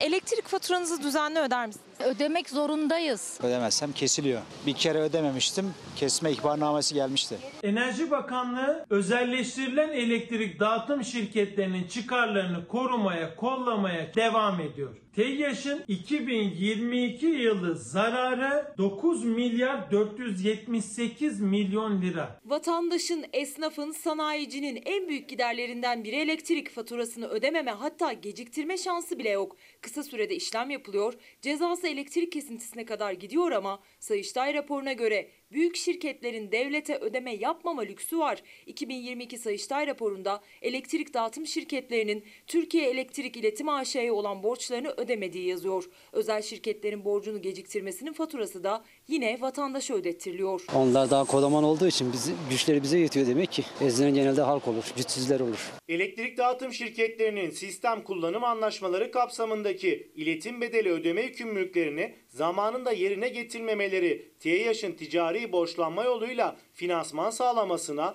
dolayısıyla elektrik iletim hizmet maliyetinin artmasına yol açmaktadır. Elektrik iletim maliyetlerini artıran bu ayrıcalık elektrik dağıtım şirketlerinin kasasını dolduruyor. O zaman biz de ödemeyelim. Biz de emekliyiz. Zor geçiniyoruz zaten. Söyleyecek kelime bulamıyorum yani. Türkiye'de 21 özel elektrik dağıtım şirketi var. Sayıştay raporuna göre elektrik dağıtım şirketleri TEİAŞ'a borçlarını zamanında ödemediği için kurum yaklaşık 9,5 milyar lira zarar etti. 39 milyar lira da borçlandı. Özel şirketler Türkiye Elektrik İletim AŞ'ye yani devlete para ödemiyor ama devletten parasını düzenli alıyor. Elektrik dağıtım şirketlerine genel aydınlatma bedeli olarak her ay ödeme yapılıyor. Ancak aynı şirketler TEİAŞ'a olan elektrik iletiminden kaynaklanan borçlarını ödemiyor. Yani Türkiye Elektrik Dağıtım AŞ'den parasını almasına rağmen Türkiye Elektrik İletim AŞ'ye borcunu ödemiyor şirketler. Kamu zarara uğrarken verilen hizmette pahalanıyor. Özel şirketlerin borcu adeta elektrik faturalarına eklenerek vatandaşa ödettiriliyor. Bizim üzerimizden geçinen çok e, şirket var. Demek ki e, yani onları koruyan, kollayan birileri var. CHP Bolu Milletvekili Türker Ateş özel dağıtım şirketlerinin TEİAŞ'a olan borcunu meclise de taşıdı. Enerji ve Tabi Kaynaklar Bakanı Alparslan Bayraktar'a dev şirketin borçları neden vatandaşın sırtına yükleniyor, neden borç o şirketlerden tahsil edilmiyor diye sordu. Deniz Yavuz Yılmazsa TEİAŞ'ın kar eden bir şirketken nasıl zarar eden bir şirkete dönüştüğünü anlattı. Evet Deniz Yavuz Yılmaz anlattı, aktardı. Sayıştay raporları var.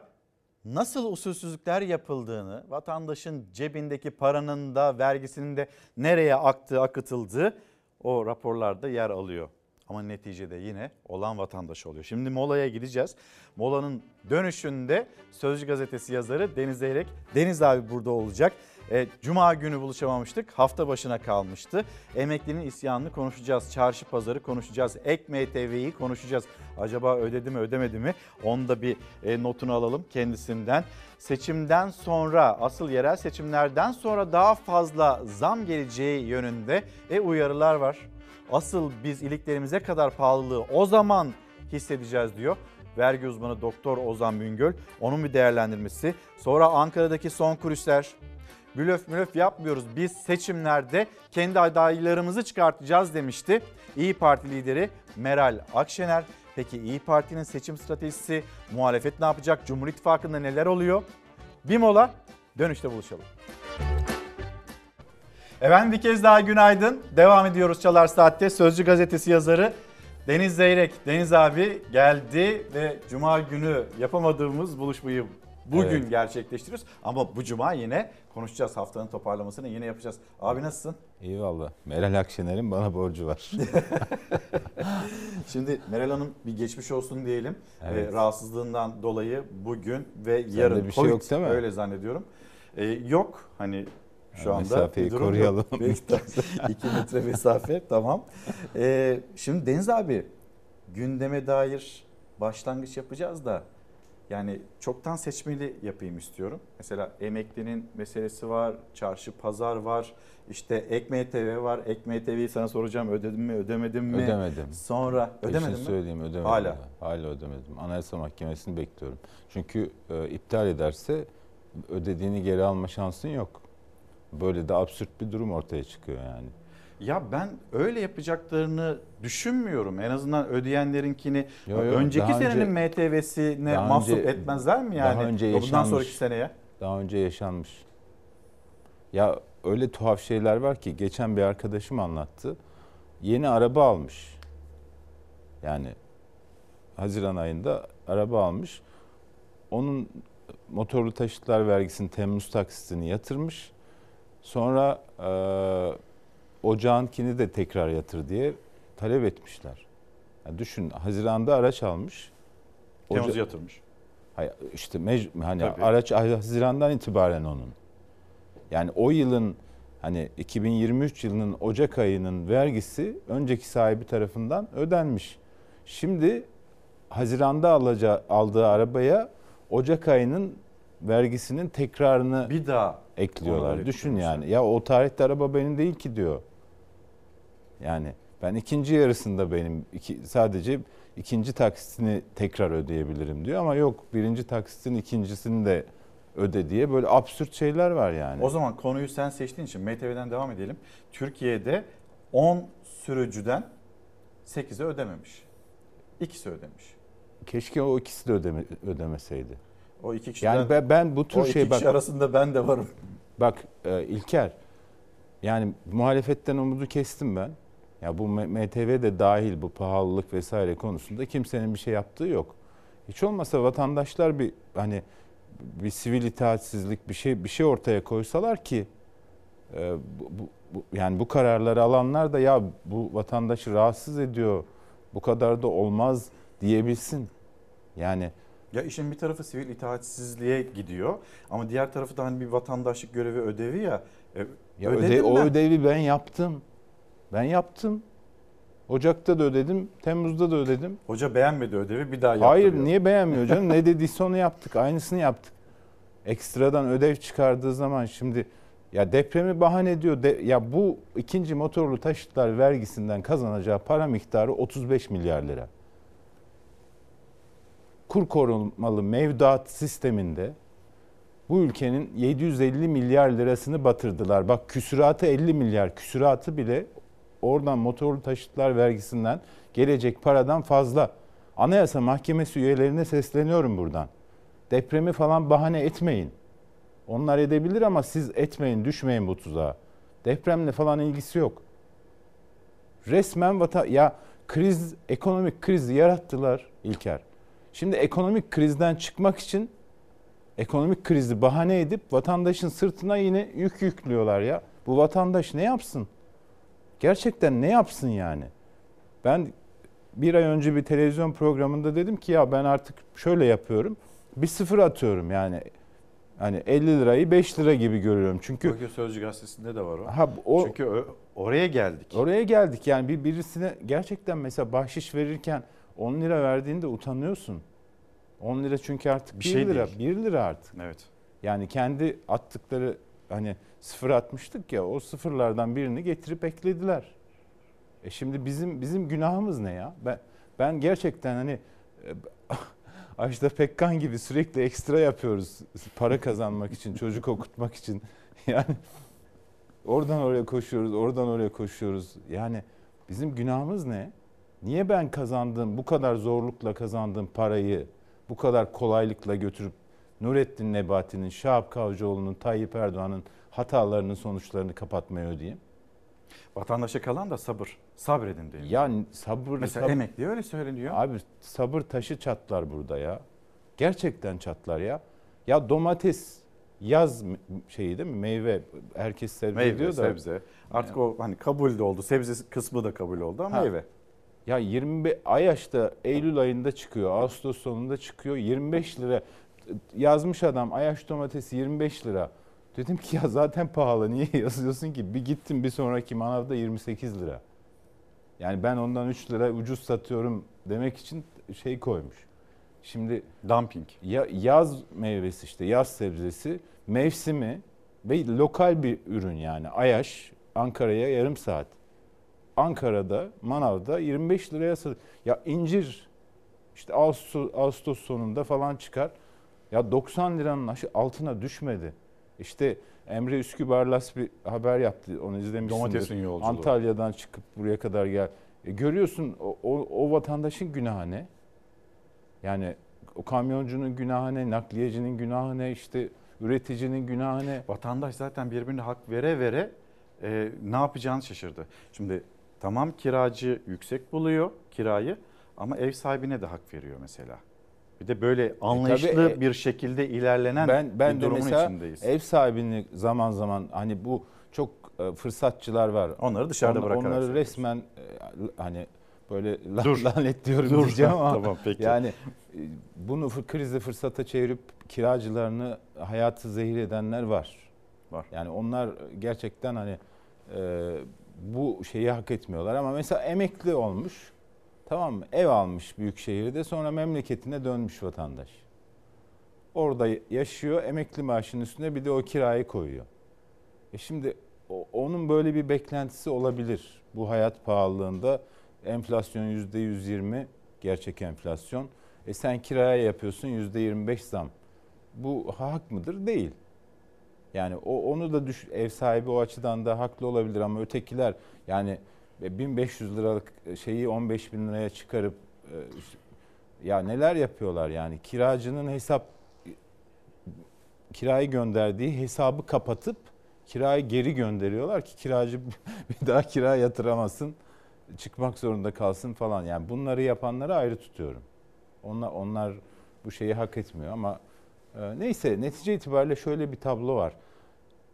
Ya insanlar inim inim inliyor. Zamlar karşısında, vergiler karşısında, e, enflasyon karşısında. Yani millet böyle bin lirasıyla, iki bin lirasıyla, son kalan parasıyla ya şunu biraz artırayım diye borsaya gidiyor. Orada da 20-30 tane şey var. Kedi tokatlamak diyorlar biliyor musun? Yok.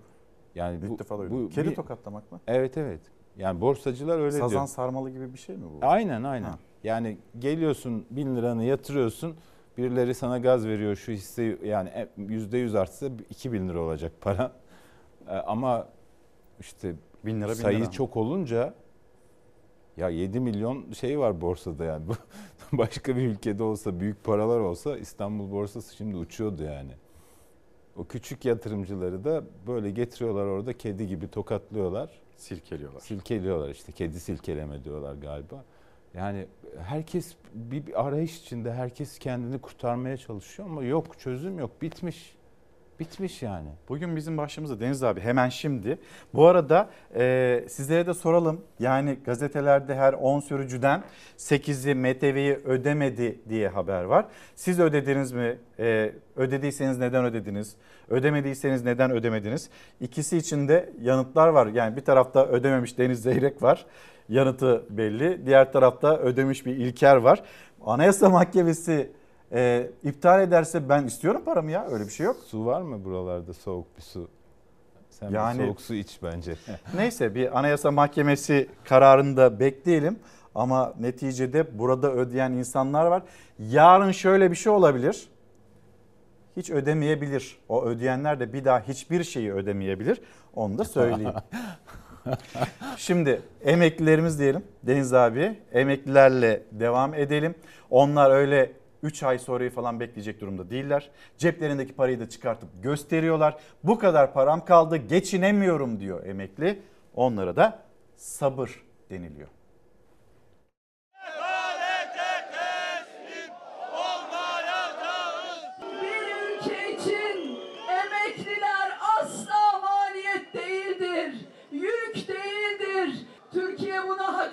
Etmiyor. Geçinemiyoruz o ücrete, et yiyemiyoruz.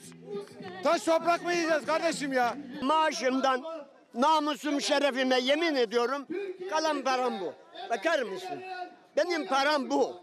Titreyen elleriyle emekli aylığından kalan son parayı gösteren 75 yaşındaki Yasin Yıldırım gibi aldığı 7500 liralık aylıkla geçinemeyen emekliler disk öncülüğünde İstanbul'da buluştu. Hükümet zam için Ocak ayını işaret ediyor ama Ocak ayı zaten emeklinin zam ayı. Bekleyecek güçleri ise yok. Fazla uzamaz. Yani en kısa zamanda 2024'e inşallah bunun kararlarını vermiş olarak gireriz. Ekimmiş, Kasım'mış, Aralık'mış, 2024'müş. Geçin bunları geçin. Emeklilerin bir gün bile, bir saat bile bekleyecek tahammülü kalmadı sevgili arkadaşlar. Bekleyecek gücü kalmadı emeklilerin. Açlığa mahkum edildi. Geçim sıkıntısını en çok onlar çekiyor. Emekli oldular ama huzura kavuşamadılar. Bugün de ellerinde pankartlarla Kartal Meydanı'nda emekliler ve afişte yazdığı gibi zam üstüne zam yapar, emekliler aç yatar diyerek ses yükseltiyorlar. Şimdi vermiyorlar neden? 2024'te veriyorlar. 2024'te yerel seçimler var. Yerel seçimlerde emekleri kandırmak için elini kolunu tutan mı var? Şimdi versinler. Artık yaşanmıyor.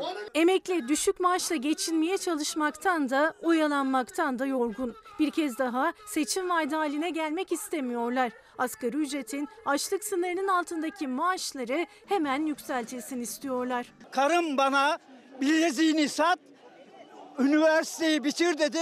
Emekliliğinde şey olur dedi, fayda olur. Benim asgari ücreti o- altında kaldı emekli maaşım. Bu emekli ondan utanıyorum. Böyle sinir etmesinler kimseyi. Bir de emekli bile olamayanlar var. 8 Eylül 1999'dan sonra sigortalı olup emekliliği kaçıranlar da aynı meydandan ses yükseltti. Emeklilikte prime takılanlar, staj mağdurları ortak mücadele kararı aldı.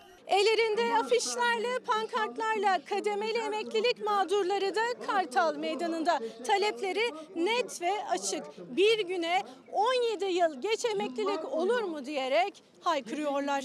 Emeklilikte sadece ve sadece adalet ve kademeli emeklilik istiyoruz. Biz varsak umut var. Siz vermiyorsanız biz alacağız. Omuz omuza alacağız. Kol kola alacağız. Yürek yüreğe alacağız. Direne direne alacağız. Emeklerimizi konuşacağız. Yalnız e, Burhan Bey günaydın. Diyor ki İlker kardeşim ben de ödedim. Ödemek zorunda kaldım daha doğrusu. Ödenmediği takdirde şirket ile ilgili işlemlerimiz yapılmıyor. Bu bir mecburiyetti ve ödedim Tabii diyor. mecburiyetleri var. Mesela arabanı satacaksan ödemek zorundasın. Tabii. Muayenesi gelmişse muayeneyi yaptırmak için ödemek zorundasın. Yani böyle zorunluluklar var. Onları e, Belki hani buna denk gelmesi her 10 kişiden 8'i değil. Kim arıyor abi? Her 10 Me- kişiden meclis. 8'i değil. Belki her 10 kişiden 6'sı. meclisten bir numara. Öyle mi? Türkiye Büyük Millet Meclisi'nin 312 kodlu numarası ama Bir açsa mıydın acaba? Sorardık MTV'yi ödedi mi ödemedi mi? Evet. Şimdi e, ödedim ben de ödedim diyor Emine Hanım. Daha doğrusu eşim ödedi diyor. E, ikinci MTV'yi. Şimdi de makarna yiyoruz bol bol diyor. iyi Kendisinin makarna bulun, bulduklarına şükretsinler yani. Yakında o da o da ya ülke gerçekten Emekleri konuşalım o zaman. Oradan devam ya edelim. e, İlker bizim evde bir emekli var babam. 35 yıl ya da 40 yıl tam hatırlamıyorum ama bil fiil öğretmenlik yaptı. Öyle şeylerde falan da değil yani. Köylerde, dağ köylerinde birleştirilmiş sınıflar, 5 sınıfı bir arada vesaire falan. Yani ne kadar alıyor biliyor musun? Ne kadar abi? 14 bin lira. Ki o mem yani iyi diyor. Bir de 7500 alanlar var. Evet. Dul yetim aile alanlar var. Evet. Yani 3000 5000 du- dul yetim aile- alanlar var. Ya bu insanlar nasıl geçinecek ya? Bir kilo et 1000 lira. Yani artık e, ben kasap reyonu görmeyeli epey oldu yani. Yani gerçekten çok şey. Ee, Sıfır atsan da bin lira oluyor. Yani gözünde o kadar büyüyor ki o paralar. Tabii tabii. Yani insanlar artık tavuk kemiği alıp çorba kaynatıyorlar. Ya bu bu ve İlker ben neye üzülüyorum biliyor musun? Memleket bu halde. Abi muhalefet başka bir alemde. iktidar top oynuyor. Böyle bir şey görülmemiş. Ya bir ülke düşün ki halkı perişan. Geçim derdi yaşıyor ya. Çocuklar bak yani bir aydır bir- birçok arkadaşımızın işte tanıdığımızın falan çocuklarına yurt bul, işte burs bul vesaire falan uğraşıyoruz. İnsanlar çocuklarını okutmak için çaba harcıyor. Bazı çocuklar kalacak yer bulamadıkları için, paraları yetmediği için vesaire memleketlerine kayıt dondurup geri dönüyor. Ya böyle perişanlıklar var. İnsanlar ev bulamıyor, pansiyonda kalıyor. 70 liraya pansiyonda kalıyorum diyor. Bugün 70 liramda olmadığı için nerede kalacağım bilmiyorum. İstanbul Valiliği normalde kışın belediyeler yapardı böyle duyuruları. Sokakta kimse kalmayacak. Evet. Hani o kış aylarında soğukta. Şimdi öyle bir açıklama yaptı ya. Neden? Demek ki bu ülkede sokakta kalanlar ortaya çıkmaya başladı. Yani Eylül ayında sokakta kimse kalmayacak diye ilk defa duyuyorum ben. İstanbul Valiliği böyle bir kampanya Merak başlattı. etmeyin yanınızdayız. Evet. Neden? Demek ki birileri ev bulamadığı için, barınacak yer bulamadığı için sokakta kalmaya başladı bu ülkede. Durum böyleyken ve siyaset durum böyleyken muhalefet ya gün günde kadınlar toplanır sohbet ederler ya.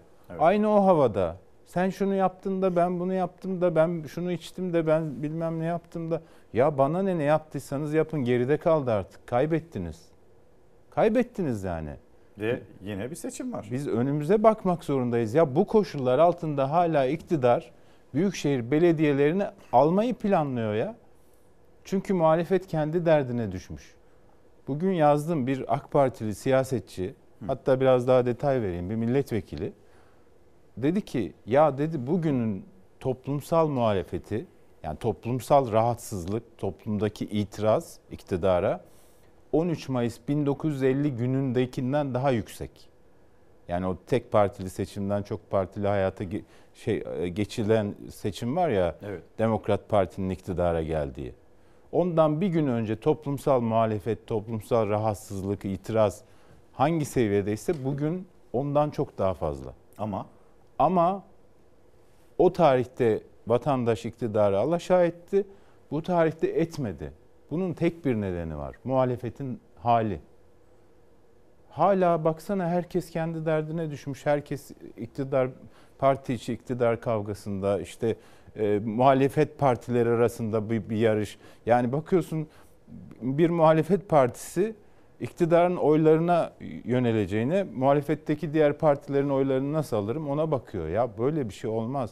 Öbür taraftan bakıyorsun sorunları çözmesi gereken makam kim? Tayyip Erdoğan. Ne Evet. yapıyor? Basketbol oynuyor. Görüntüleri de vardı. Yani- Paylaştık onu. Ya Neşeliler, Ya- sporlarını yapabiliyorlar. paylaşan arkadaş aklımızla dalga geçiyor ya.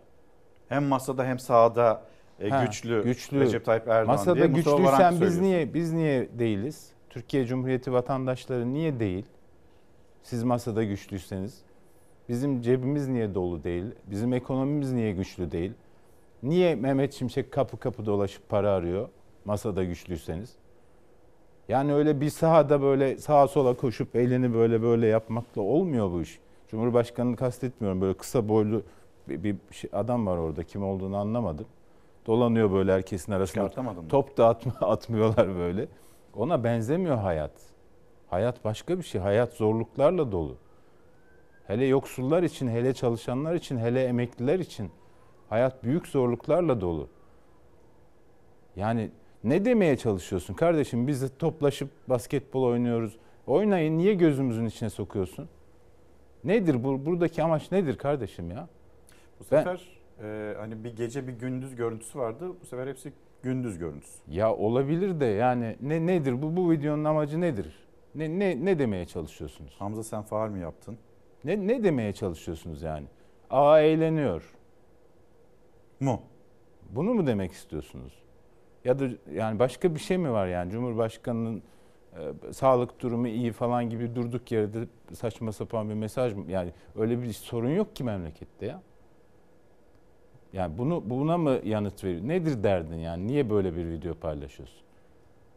Ve bugün bir sürü gazetenin de ilk sayfasında. Ya evet işte ben, ben hani şey var ya yangında birileri saçını tararmış. Yani biz burada geçim derdi yaşayacağız. Vatandaş perişan olacak zamlar altında, vergiler altında vesaire. Birileri basket oynayacak. Birileri eğlenecek. Bu mudur yani? Ülke ülkenin şu andaki şeyi bu mudur? O zaman e, muhalefetin içinde bulunduğu durum dedin. E, buradan devam edelim. Sonra Cumhur İttifakı hani onların seçim stratejisi ne diye de bir sorayım. Ankara'da konuşulanlar Ankara adayı kim mesela? İşte Turgut Altınoğlu'nun da ismi geçiyor Ankara Büyükşehir Belediye Başkanı için. İstanbul'da nasıl bir seçim taktiğiyle ilerleyecekler? Orada İstanbul'da da birkaç isim konuşuluyor. Onlar da sende var. Bir izleyelim. Yani ana muhalefette genel başkanlık yarışı var.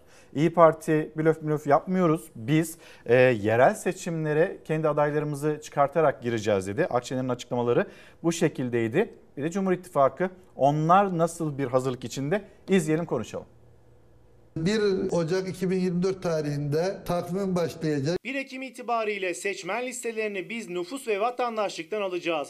Kanun uyarınca 1 Ocak'ta başlayacak seçim takvimiyle listeler ilan edildiği zaman yapılacak işlemleri genelgelerle kamuoyuyla paylaşacağız. Sandığa 6 ay kala siyaset ittifaklar adaylar üzerinden yerel seçim için resleşip geri sayıma geçerken seçimlerle ilgili en yetkili isim Yüksek Seçim Kurulu Başkanı Ahmet Yener de konuştu. Mart 2024 için resmi takvim 1 Ocak 2024'te başlayacak dedi Yener. Biz bu seçimlere özü başımıza gireceğiz. Birbirimizle rakibiz artık biz. Türkiye'nin her yerinde ittifak ihtimalleri mahfuz tutulmak üzere kendi logomuzda seçime girmeye hazır hale geleceğiz. Bir ittifak olma ihtimali olduğunda da bütün partilere kapımız açıktır. Akşener 28 Mayıs'taki seçim mağlubiyeti sonrası köprüleri attı, ittifaka kapıyı kapattı. Eski ortak CHP'yi de rakipler arasına koydu. Gelecek Partisi ise kapıları seçim işbirliklerine açık bıraktı. CHP adına seçimlerde ittifak görüşmelerini yürüten Oğuz Kağan Salıcı, Millet İttifakı'ndaki tartışmalar için ilk kez konuştu. Fatura Kılıçdaroğlu'na çıkarılıyor diyerek tepki gösterdi. Blöf mülöf yapmıyoruz ama kuruluş ayarlarımıza dönüyoruz. Kürsüye 8 kişi çıktı. 6 siyasi parti lideri, 2 belediye başkanımız. Biz bu yemeği hep beraber yedik ama hesabı Sayın Kılıçdaroğlu desin deniyor. Bu doğru bir iş değil. İyi Parti Genel İdare Kurulu'nda alınan 81 ilde tek başına seçime girme kararı sonrası İzmir'de Ümit Özlale ile ilk adayını açıkladı. İstanbul ve Ankara'da da aday çıkartacaklarının altını kalın kalın çizen Akşener'in kararı ne olacak merak konusu. Hedefimiz en az %60 ve belediye mecliste çoğunluktur. Ankara ve İstanbul adaylarımızla ilgili de çalışma başlattık. Ne zaman açıklayacaksın? İnan- Bakacağız duruma. 6 ay var daha. Yerel seçim için sözlerin geri dönüşü olacak mı bilinmez. CHP'de tek gündem yerel seçim değil. Değişim tartışmaları hız kesmeden devam ederken genel başkanlığı adaylığını açıklayan CHP Grup Başkanı Özgür Özel de memleketi Manisa'daydı. Şampiyonluk vaadiyle destek istedi. Özgür arkandayız diyorsanız ben yola çıkıyorum. Geç takımın başına ben bu takımı şampiyon yaparım. CHP'de kongre süreci de adım adım ilerliyor. İzmir'den sonra Ankara'da da yarış Kılıçdaroğlu lehine sonuçlandı. Ankara İl Başkanı Genel Merkez'in desteklediği Ümit Erkol oldu. Onun hedefinde de değişim isteyenler vardı. karşımıza yenilikçi diye çıkanları Cumhuriyet Halk Partisi'nden sağ bir sapma olarak damgalayacak ve çok yere gönderecek. Cumhuriyet Halk Partisi'ndeki sağcılığın, iş bitiriciliğin, uyanıklığın tezahürüdür bu. CHP'de kurultay takvimi de netleşmek üzere. Salı günü yapılacak parti meclisi toplantısında 4-5 Kasım tarihlerinin 38. olağan kurultayın tarihi olarak belirlenmesi bekleniyor. Son söz PM'de olacak. Siyasette olup bitenler kulislere geçeceğiz. Yalnız bir mesaj mı geldi? Ha diyor ki niye yalan söylüyorsunuz? Türkiye'de et nerede 900 lira falan. Gitsinler dana bonfile alsınlar bakalım. Hadi diyelim 1000 lira değil de işte 850-900 lira. Aradaki 100 lirayı çok görüyorsa beyefendi demek ki şey yani gönül... Yani o kadar da abartılacak bir şey değil diyor galiba o mesajı gönderen kişi. Ya 1000 lira değil 800 lira 850 lira. Ya ben anlamıyorum. Yani onu da öyle ya. söylemeyin ben, ben, mi ben şunu anlamıyorum. Ya bu ülkenin vatandaşları sırf iktidarı savunacağım diye yaşadıkları bütün zorlukları böyle tuhaf bir şekilde savunuyorlar ya. Ya bunu yazan adam mesela. Ya niye yalan söylüyorsun? Et nerede bin lira? Bin lira değil 900 lira. Alabiliyor musun? Hadi git bunu yazan arkadaş gitsin bir kilo dana bonfile alsın bize göndersin. Kendisi alabiliyor belki ama milyonlar Ya- alamıyor. Ya böyle işte bu. bu pişkinlik benim e, çok rahatsız ediyor ya. Ya gözünle görüyorsun ya bir beceriksizlik var ortada ya. İşte faiz meselesi. Ya nas dediniz, düşecek dediniz, alkışladılar. Bu tip adamlar yapıyor bunu. Şimdi yüzde otuz olmuş gene alkışlıyorlar ya. Ya bir insan da şey olur değil mi? Ya bir, bir omurga olur, bir şey olur yani. Duruş. duruş olur yani. Birini alkışlarsın. Ya faizi düşürdüğü için alkışlarsın ya çıkardığı için alkışlarsın. İkisini birden alkışlamak neyle izah edilir ya? Dinlemiyor olabilir. Ya bilmiyorum da bu kadar kör gözüne yani şey e, Parmak. yani bu, bu kadar t- t- tapılır mı? Bu kadar sorgulanmadan bir şey kabul edilir mi ya? Ya siz yaşıyorsunuz o hayatı. Ben yaşamıyorum ki ya. Yani ço- çocuklar bir şey istediğinde alamamak nasıl bir duygudur ya? Bu beyefendilerin sanki hepsinin tuzu kuru. Hepsi lüks hayat yaşıyorlar. Ya bir de böyle ate gerçi şöyle bir şey var. Bunların hepsi maaşlı e, yani görevliler yani. Birisi e, iktidarı eleştirirse sosyal medyadan salla gitsin diye talimatları var. Oradan maaş alıyorlar. Onlar da öyle geçiniyorlar. Yani e, yazdığına kendisi de inanmıyor olabilir. Ama onu yazması gerekiyor falan. Bir de böyle bir şey türedi yani. O zaman biz orada takılı kalmayalım. Yo, tabii, İnsanlar tabii. ne yaşadığını biliyor. Nasıl Ama yani yaşadığını, nasıl yaşayamadığını Hayır buna biliyor. niye tepki gösteriyorum? E, Et alamayan milyonlarca insanın aklıyla dalga geçiyorsun ya. Niye yalan söylüyorsun? Ne yalanı söylüyorum ya? Gitsin sokakta bir dolaşsın insanlar en son ne zaman et yedin diye sorsun. o yanıttan belki endişe duyacağı için böyle bir tavır da sergilemeyebilir. Siyaset toplayalım mı?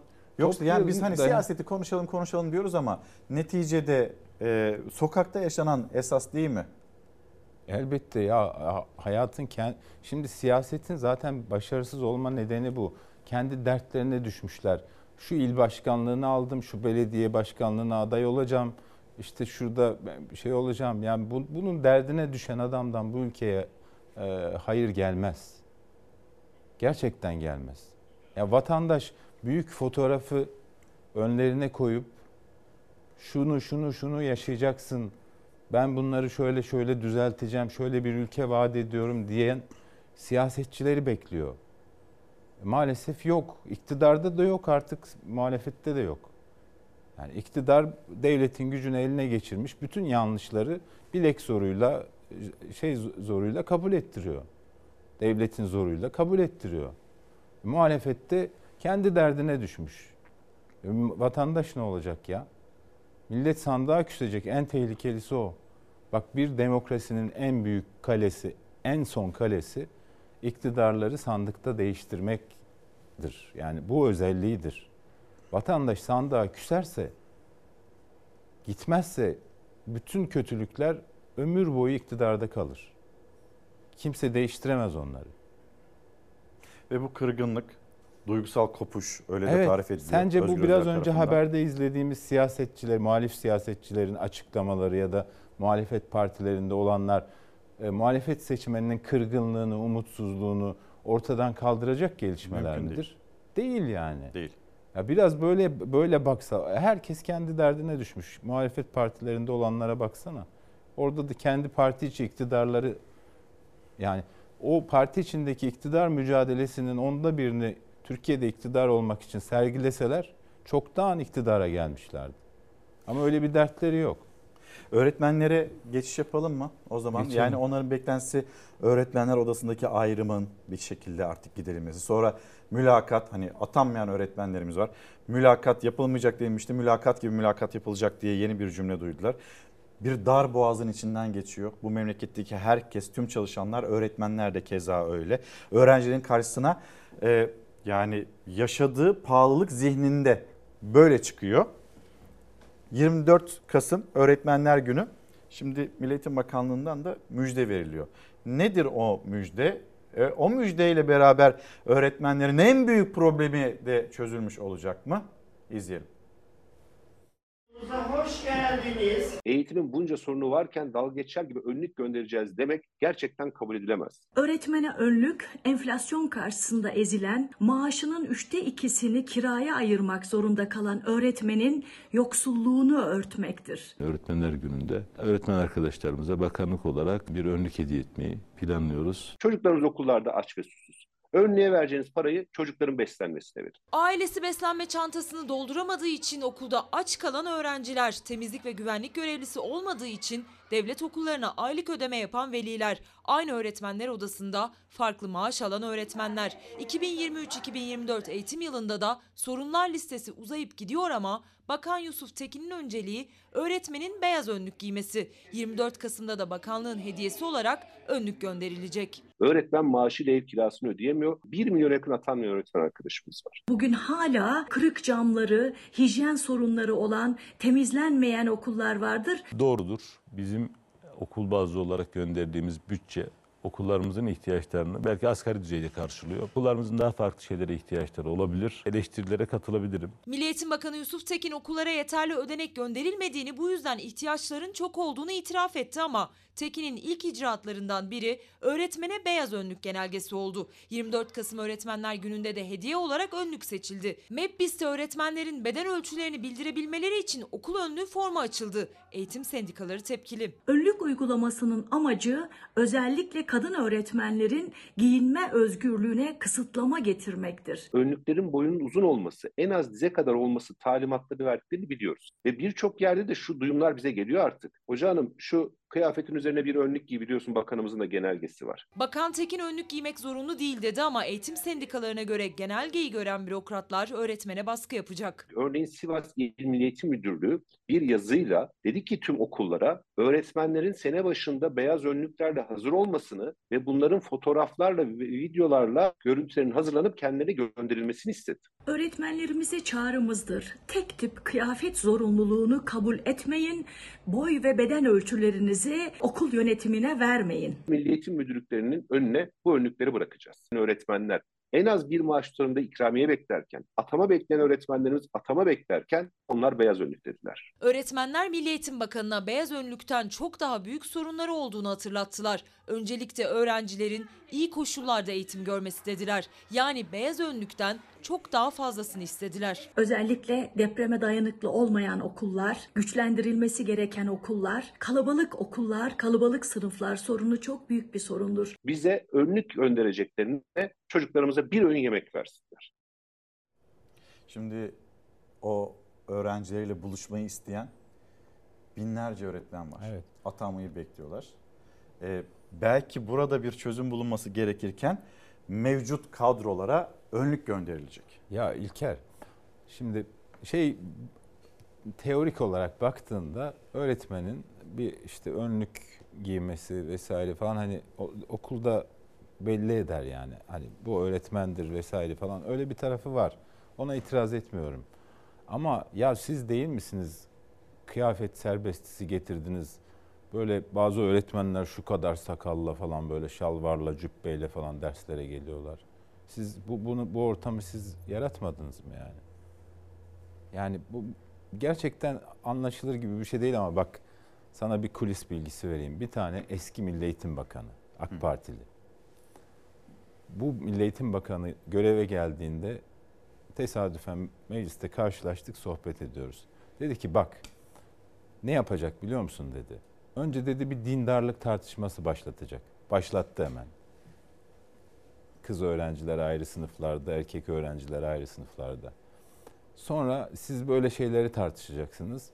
O dedi yardımcı kitaptan, okul servislerinden, yemek ihalelerinden, işte bu önlük mevzusundan. Şimdi, şimdi bu, bu önlükler mesela nereden alınmıştır, kaça alınmıştır, Kim yapıyor, kim dikiyor? ihale ne zaman yapıldı?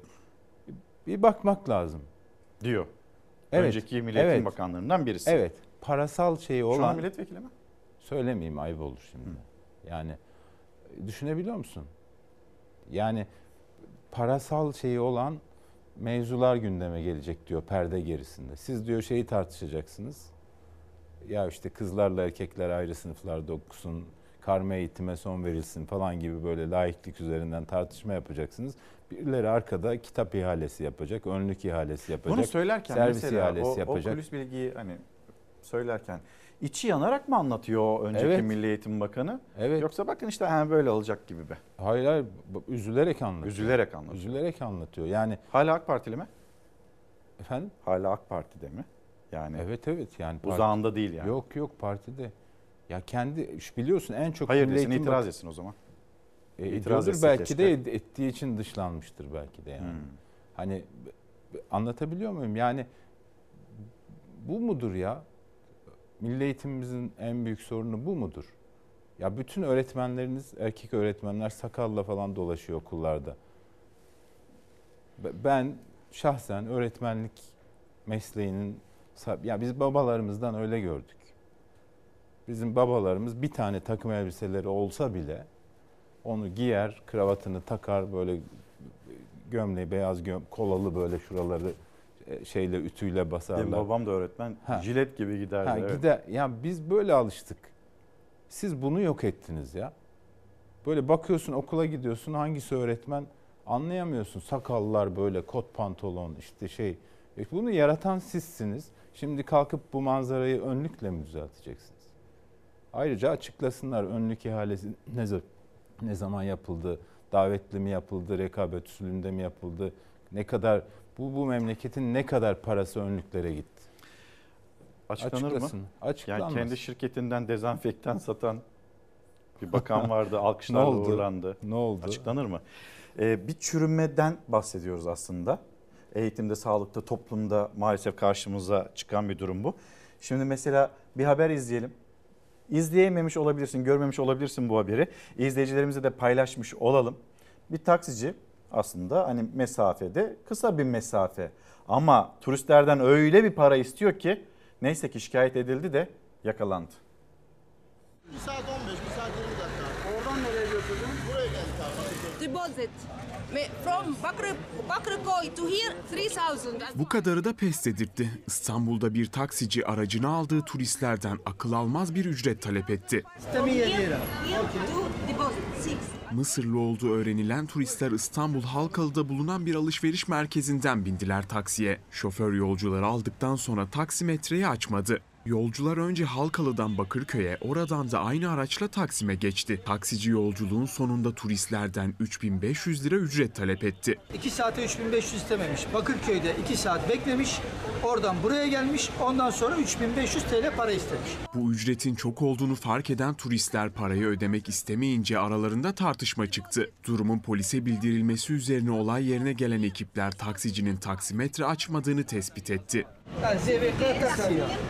Taksici aracı Bakırköy'de beklettiklerini 2 saat boyunca beklediği için taksimetreyi kapadığını iddia etti. Esas dolandırıcı onlar dedi. Taksimetreye yolcu biner bilmez taksimetreyi açmak zorundasın. Abi e, ben açtım zaten orada gittim o parayı verdi ya. Parayı verdi indiğinde bekle sağa çek bekle bizi Bakırköy Bazar okey dedi.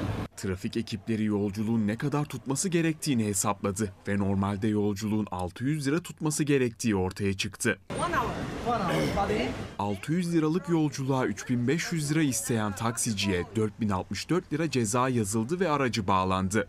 Turistler taksiciden şikayetçi olmadı. Davacı şikayetçi değil. Tamam başka ticariye gönderelim bu araca iş- işlem yapacağız.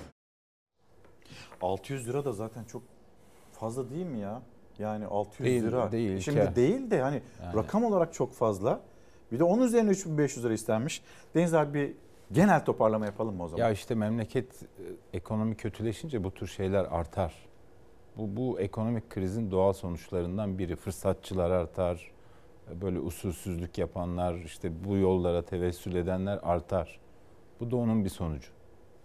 Yani İstanbul'da dinlerken şey geçti aklımdan. Yani e, Allah'tan turistsiniz de taksi bulabilmişsiniz yani.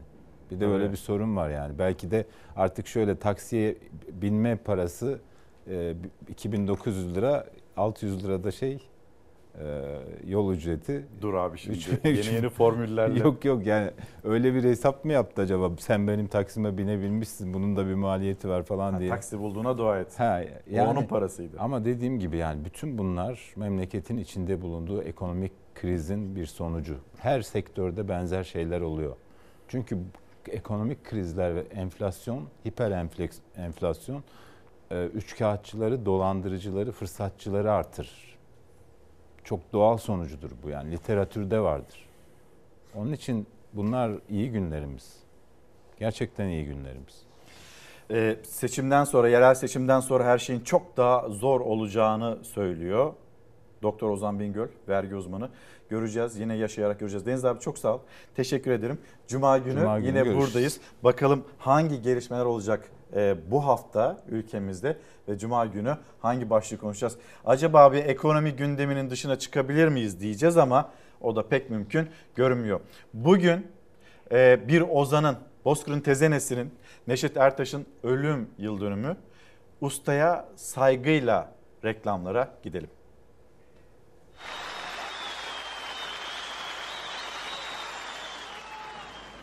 Hoş geldiniz efendim.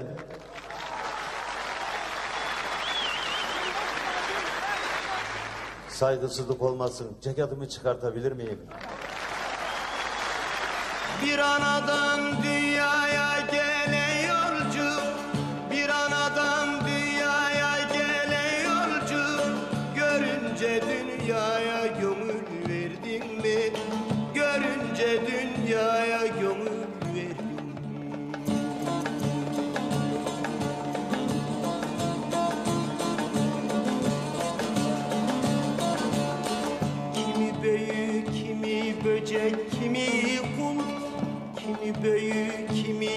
Büyük, kimi kul Marak edip hiçbirini sordum mu?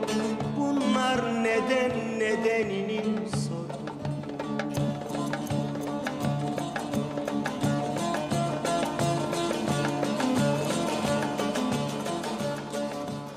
Neyin faturasını ödedik ve bu macerayı neden yaşadık? O manşet acaba yalanlamam mı gelir? Bir yerlerden net bir talimat gittiğini düşünmeye başladım. Böyle şey mi olur yani resmen taşıma suyuyla değirmen döndürüyoruz demiş. Nankörlük ediyor. Ben yine ortadan konuşacağım. Özlem bitiyor. Havalar soğuyup siyaset ısınırken orta sayfada yeni sezonda ekranlara dönüyor. Çok önemli konularımız var. Birbirinden özel kulislerimiz, birbirinden özel bilgilerle dop doluyuz. Yerel seçim, ittifaklar, adaylar sadece siyaset değil. Halkı bekleyen zor bir ekonomik dönem. Geçmişin izini silerken yüklenen, yüklenecek yeni vergiler ve 21 yıllık iktidarın kendi geçmişiyle hesaplaşması. Tüm bu konuların perde arkası ve hiçbir yerde konuşulmayan detayları bu sezonda orta sayfada olacak. Merkez faiz artırımına gitmekten korkmayan bir merkez bankası. Bu para ne karşılığında arkadaş? Karşı tarafta o özgüveni verirsen onun oyunu alma ihtimalin var. Tabandan gelen artık böyle bir basınç var. Yönetici kadro ne kadar baskılayabilecek? Doğan Şentürk moderatörlüğünde gazeteciler Murat Yetkin, Çiğdem Toker, Nevşin Mengü ve Deniz Zeyrek orta sayfada yine gündemi belirleyecek. Cuma günlerinin alışkanlığı olmayı sürdürecek. Bu başarı tesadüf değil. Türkiye'nin en çok izlenen tartışma programı orta sayfada Türkiye'nin en güvenilir gazetecileri var çünkü. Ülke yeniden seçime giderken en doğru kulis bilgileri, en net analizlerle orta sayfa 3. sezona hazır. Orta sayfa 6 Ekim Cuma başlıyor.